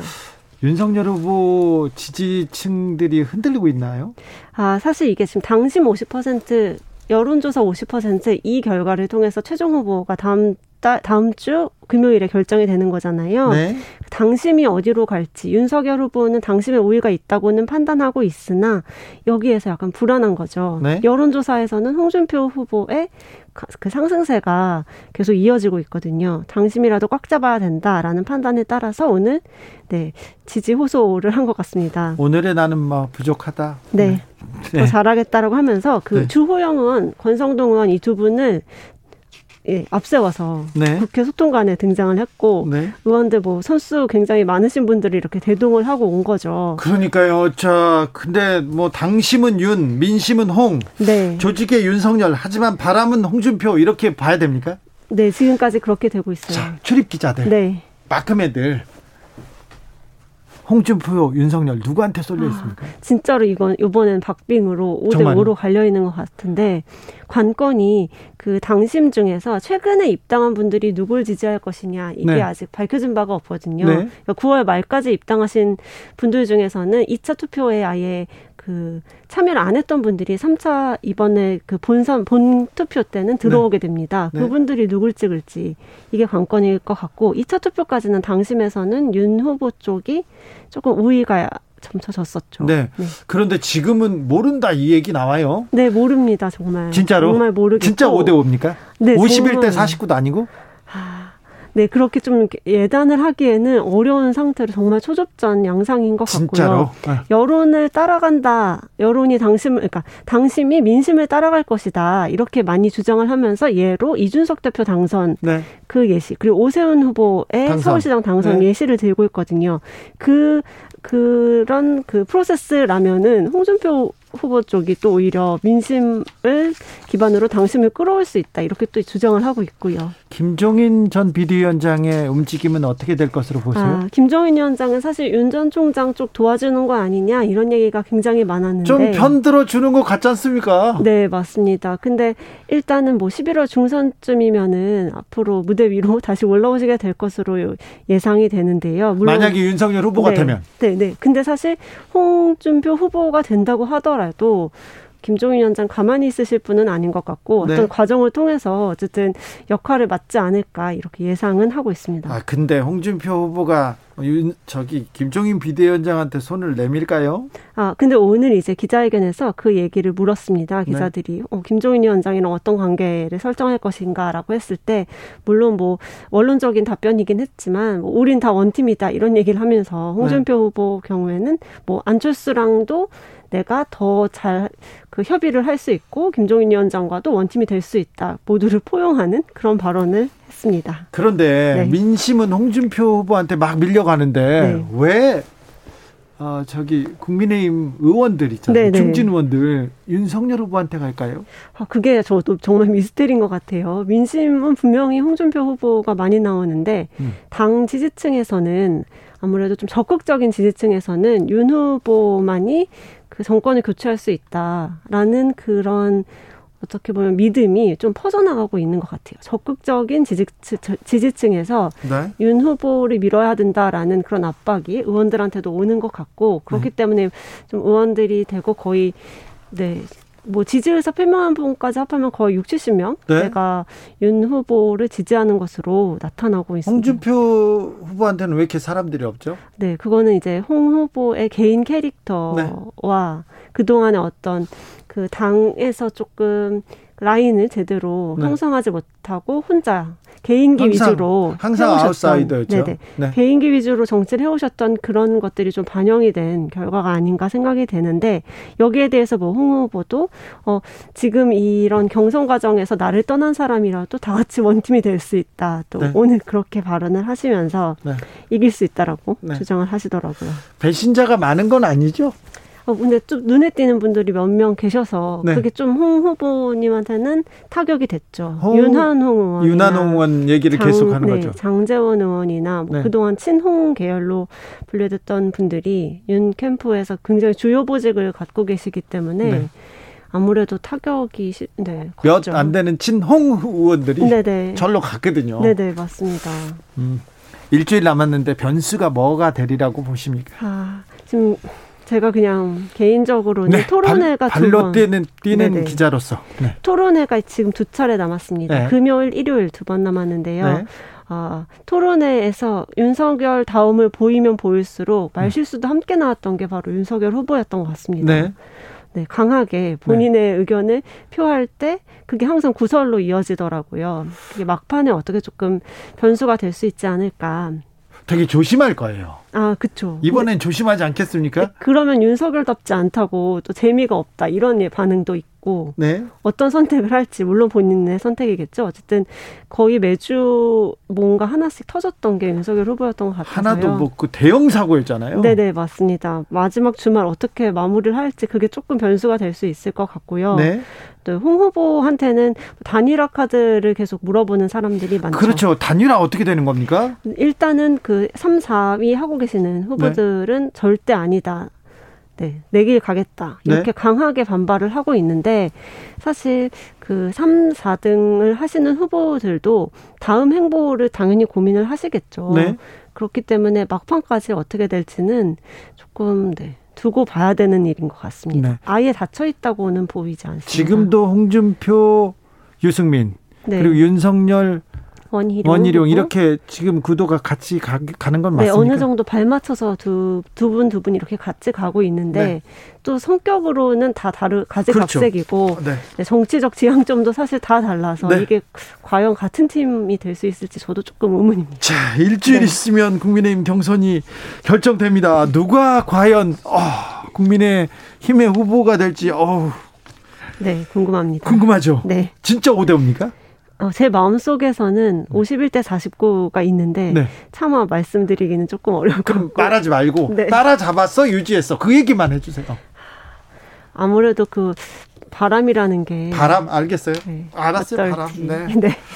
바람 바람 네, 네, 알겠습니다. 여러분들 잘 알아들으셨죠? 지금까지 기자들의 수다 한결의 김민아 기자였습니다. 네 감사합니다. 교통정보센터 다녀오겠습니다. 공인혜 씨.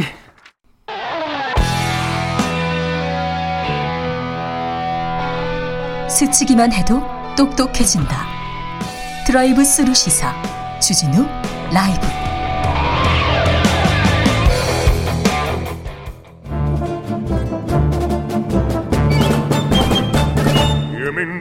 여기도 뉴스 저기도 뉴스 빡빡한 시사 뉴스 속에서 가슴이 답답할 때 뇌 휴식을 드리는 시간입니다. 오늘도 맛있는 책을 만나보겠습니다. 책의 맛.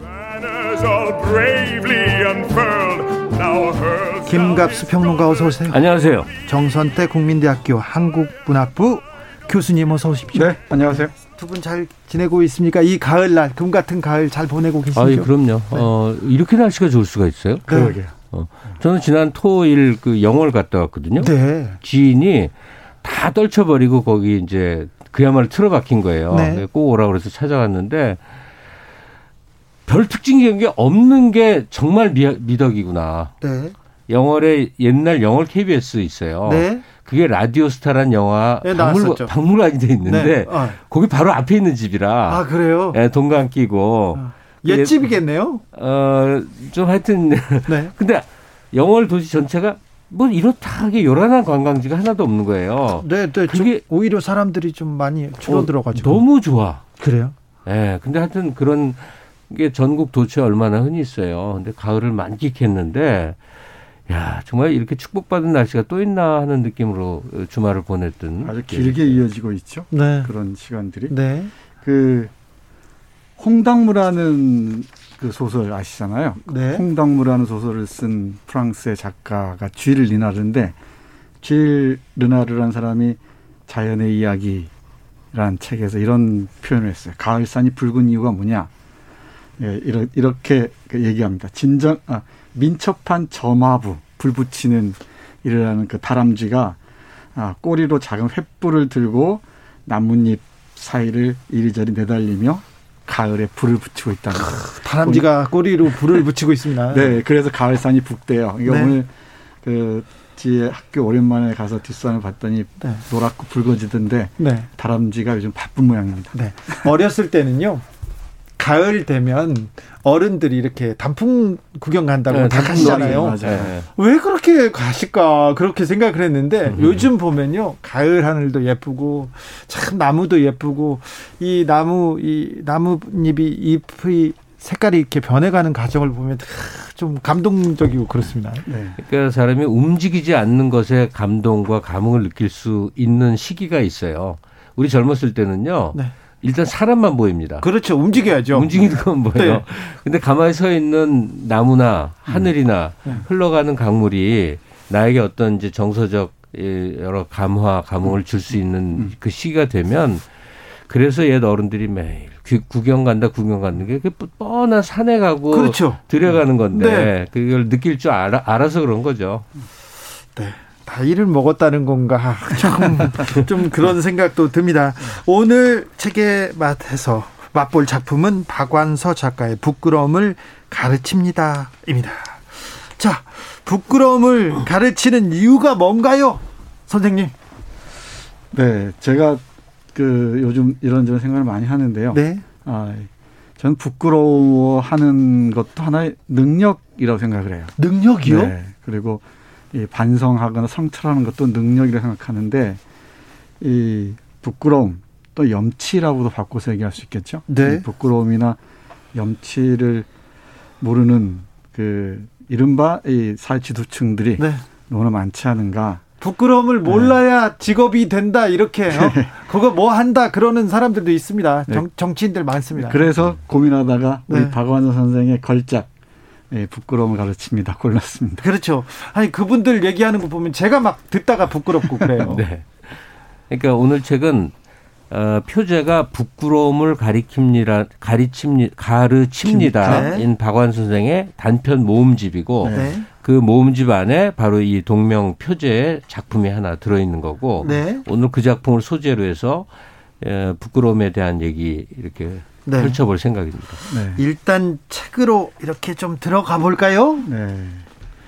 이 화자는 납니다. 한 마흔 살쯤 된 것 같죠?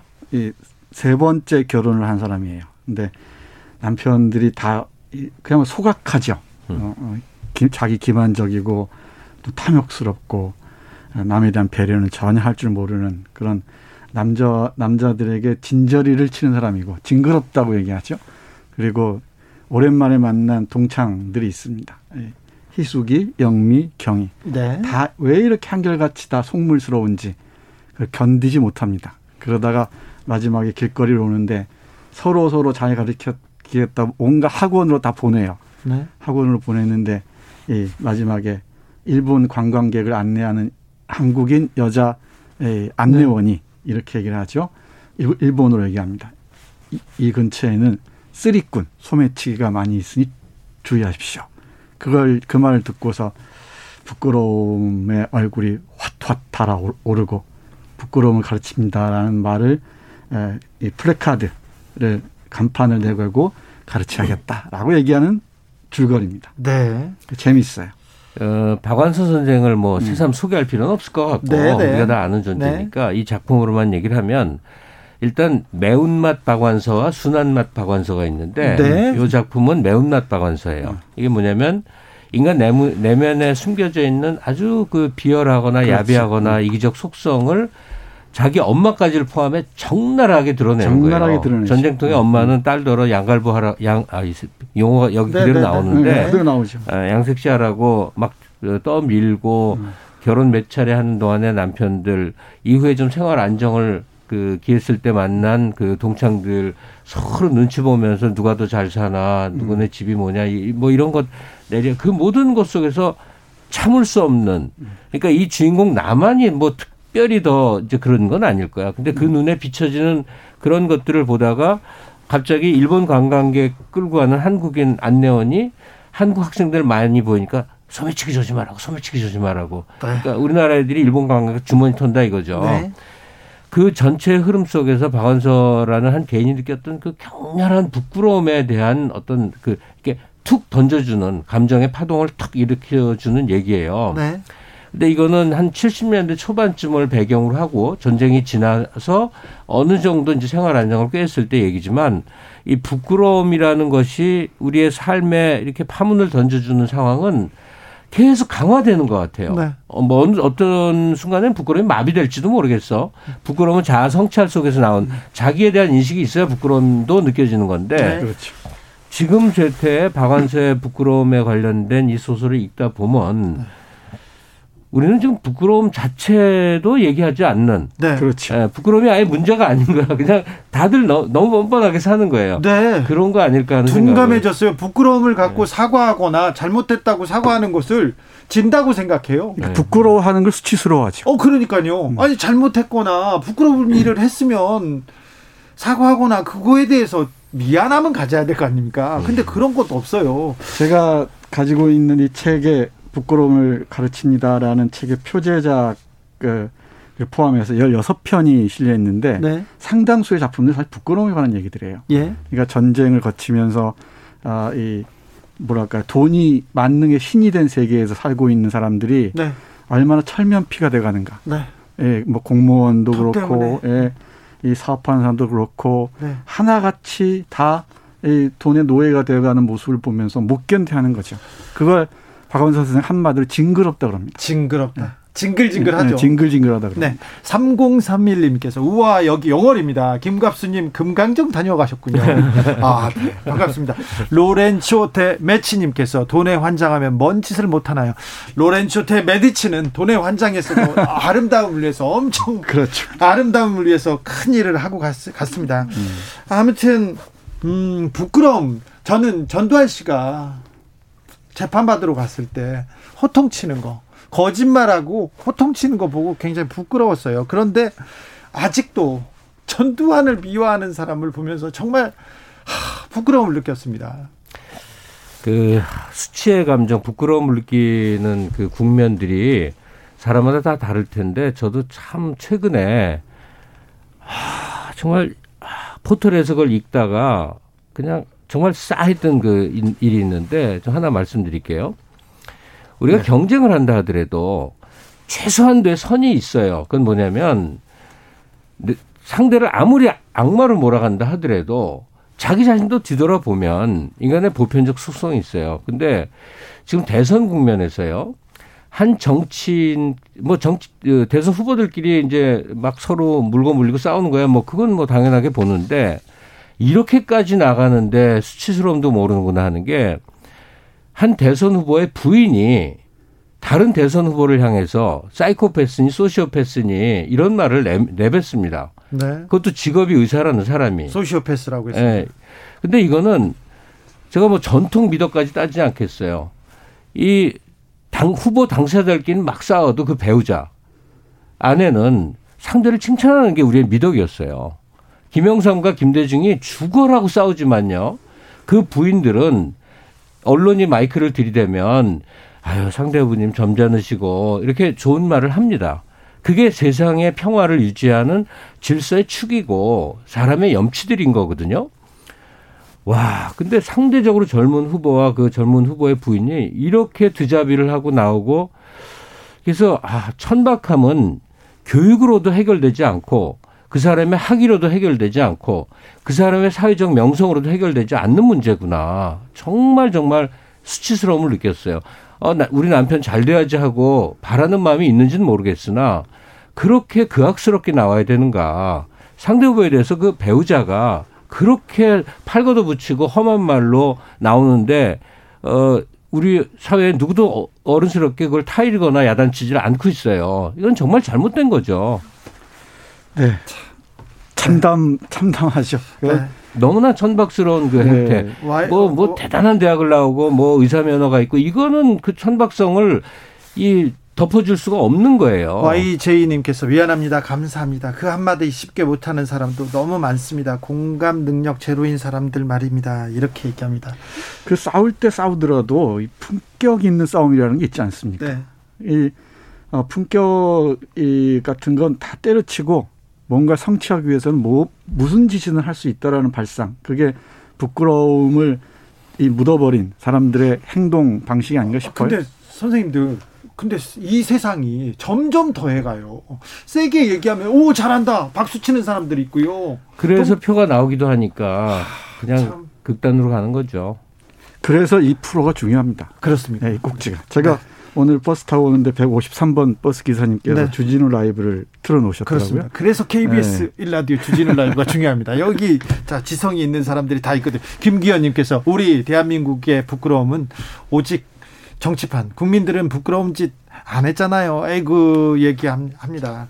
김영민님께서 아이고 이재명 부인은 점잖았냐 이렇게 얘기하고 있습니다. 그 남의 지금 남의 이게 손가락질 하지 말고 조금 돌아보고 나의 부끄러움을 좀 생각해 보자고 지금 저희들 이야기하고 있습니다. 자, 부끄러움 하면 또 빼놓을 사람이 없습니다, 선생님. 네. 이, 이 빼놓을 수 없어요. 제가 생각하기에는 많이들 모르시던데. 왜 모르죠? 예, 한국 시사의 뭐 우뚝한 봉우리라고 하죠. 네. 이 서정주 시인이 있습니다.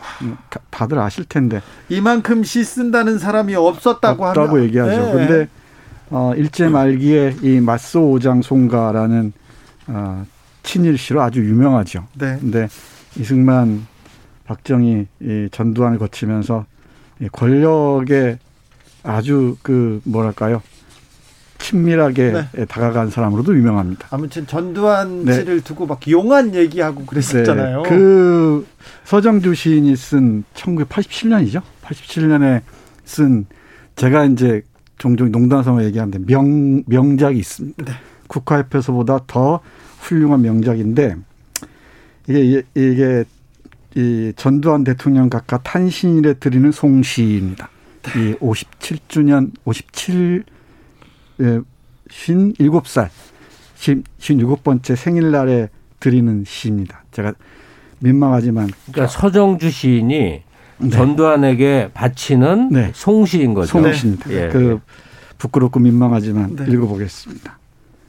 한강을 넓고 깊고 또 맑게 만드신 이여 이 나라 역사의 흐름도 그렇게만 하신 이여 이 결의의 영원한 찬양을 두고두고 받으소서.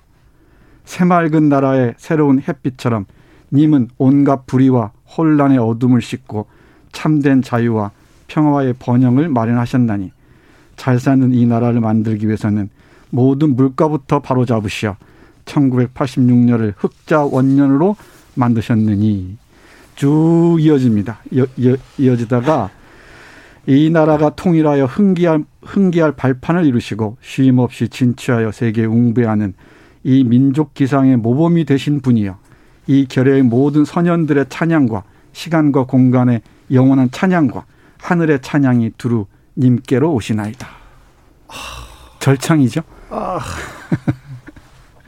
이 우리 이 방송 들으시는 분들 포털 사이트에서 이 서정주, 전두환 네. 검색하시면 바로 찾을 수 있을 겁니다. 전두환 대통령 각하 탄신에 드리는 송시였습니다. 노란별님 내 얼굴이 화끈하네요 얘기합니다. 아우 들으면서 전 고통스럽더라고요. 아우 제가 부끄럽습니다. 제가 대신 사과해야 되겠어요. 네, 이 시를 소개한 제가 사과드리겠습니다. 그러니까 우리 경우를 보면 일제가 나라를 점령해서 강점을 하면 그걸 또 권력이라고 믿고 네. 열심히 이제 따르고. 충성을 다르고 네. 따르고 또 군사 쿠데타가 들어 어떠한 경우에도 이제 그런 분들이 한 역사의 흐름을 흘러왔어요. 근데 문제는 그분들이 제대로 응징된 바도 없고 네. 또 그것이 굉장히 수치스러운 행적이었다는 사실 자체가 굉장히 많이 가려져 있죠. 네. 그러니까 임종국 선생이 친일 문학론이라고 해서 굉장히 많은 걸 어, 파헤쳐 놓았음에도 불구하고 제 경우에도 그 대학원 시절에 그 한국에 아주 굉장히 너무나 유수, 유명한 그분이 그 신문 기고를 하는데 일경에 쫓, 쫓겨 다니던 어뭐 시절 이거 젊은 추억에 이걸 써놨어요. 쉽게 말해서 자기가 항일 독립 운동을 하느라고 일경에 쫓겨 다니는 초조한 젊은 시절의 얘기를 굉장히 길게 이제 신동아에다 쓴 거를 읽었는데 제가 그분이 얼마나 친인적인 글을 썼는지 다 읽었거든요. 네. 그러니까 이런 이율배반은 도대체 어떻게 설명을 해야 되느냐. 네. 그분이 너무나 유명한 분이에요. 네. 하여튼 그런 민족으로서 수치를 몰라고 부끄러움 몰랐던 체험이 이게 사회 기풍에도 많이 작용을 네. 했던 게 아닌가. 이게 1980년대까지 이어졌어요. 전두환 노태우를 찬양하는 기사를 쓴 선배들이 나중에 엄청난 작가가 돼가지고 찬양받고 막 그럴 때 정말 네. 아직도 괴롭습니다. 맞습니다. 이 박완서 선생의 부끄러움 가르칩니다해서 너무 멀리 가는 거 아닐지 모르겠는데 사실 이 우리의 사상사랄까요 정신사가 이렇게 뒤틀려 있는 것도 이 부끄러운 모르기 때문이 아닌가 싶어요. 네. 그러니까 윤동주의 부끄러움이나 이, 이 예, 백석의 부끄러움 같은 건 어떻게 하겠습니까? 그러니까요. 네. 네. 근데 얘기를 하다 보니 어떻게 뭐 정치 얘기 쪽으로 조금 갔는데 이 박완 선생의 이제 소설의 본 뜻은 개인 개인의 탐욕과 이기심과 어, 남을 앞지르고자 하는 그 욕망 이게 막 들끓는 부분들을 어, 여고 동창생 만나서 또 전 남편을 통해서 이 가족 관계를 통해서 아주 그 아주 세심하게 펼쳐나간 거거든요. 그 읽다 보면 내가 더 너무 너무 부끄럽다는 거죠. 네. 너무 부끄러워지는 그런 감정을 느끼게 되는데 어, 우리 얘기를 하다 보니 전 사회가 어, 부끄러움, 수치심에 대해서 너무나 둔감해졌구나 하는 네. 거를 이 소설을 통해서 새삼 이제 이렇게 느끼게 된다는 얘기예요. 김나령님께서 왜 부끄러움은 우리 몫인가요? 이석배님 서정주 때문에 제가 불 위에 올라간 마른 오징어. 가 되네요. 얘기합니다. 6310님, 왜 그랬을까요? 왜, 왜, 왜 이렇게까지 했을까요? 이런 얘기 합니다. 6878님은, 아이고, 국화 옆에서가 부끄럽네요. 그건 정말 몰랐어요. 부끄럽게 그지 없는. 그렇습니다. 뭐, 동천, 귀촉도, 뭐, 질맞은 시나 얘기 나오면 정말 엄청난 시를 써놨는데, 이분이 이런 글을 쓰는 사람이기 때문에, 네. 그, 이 박완 선생의 부끄러움을 가르칩니다. 마지막에 에, 이 부끄러움의 감각의 회복을 강하게 얘기하잖아요. 네. 에, 이런 그 문학 작품을 통해서 우리 많은 사람들이 이 부끄러움의 감각을 어떻게 회복할 것인지 생각했으면 좋겠는데 아마 서정주 시인이 자화상이라는 시에서 나를 키운 건 파라리 바람이었다고 했는데 네. 자, 나를 키운 건 파라리 부끄러움이라고 했다면 했다면은 훨씬 예, 낫지 않았을까라는 생각도 합니다. 네. 참. 그런 표현은 또 어디서 또 하, 주셔가지고 그런 재능을 왜 이런 분한테 주셔가지고 아, 2658님께서 지성 감성 열성 주진우 라이브 그렇습니다. 네. 사나님께서 돈 없는 것만이 유일한 부끄러움이 되는 대한민국이 되고 있습니다. 안타까운 일입니다. 그렇죠? 예. 너무 돈돈합니다. 어, 그 가끔 2주에 한 번씩이니까 우리가 이렇게 책 소개를 하면서 저도 뭐 이 코너를 하다 보면 좀 게을르다가 책을 읽게 된단 말이에요. 그러면 이 TV 방송 열심히 보고 포털로 뉴스 보고 또 유튜브로 뭐 보고 오징어 게임 보는 걸로는 정말 성찰적인 상태에 못 도달하는구나. 이건 활자를 읽어서 네, 네. 한 권의 책을 떼었을 때만이 느껴지는 그 네. 어떤 내 자신이 이 키워지고 각성되고 뭐 성장하고 깊어지는 그 체험을 하게 되는 거거든요. 네. 이제 우리는 이 활자를 통해서 독서를 하는 그 책을 읽는 풍토가 거의 거의 정말 네. 사라지다시피 하는 세상을 살고 있어서요. 네. 세상 부끄러워집니다. 근데 요즘 책 읽기 참 좋습니다. 그렇죠. 가을이 책 읽기 최고 네. 좋은 계절이죠. 네. 네, 알겠습니다. 오늘도 감사했습니다. 김갑수 평론가님 그리고 정선태 교수님 감사합니다. 네, 고맙습니다. 까꿍 돌쇠님, 아 부끄러움 좀 제대로 가르칩시다. 저 가르쳐야 됩니다. 사람이 중요하죠. 댐댐이가 중요합니다. 철학이 중요합니다. 김갑수 평론가의 추천곡입니다. 레이디 가가의 Rain on Me 들으면서 저는 여기서 인사드리겠습니다. 오늘 돌발 퀴즈의 정답은 윤석열 아닙니다. 윤여정이었습니다. 윤여정입니다. 자, 저는 내일 오후 5시 5분에 돌아오겠습니다. 지금까지 주진우였습니다.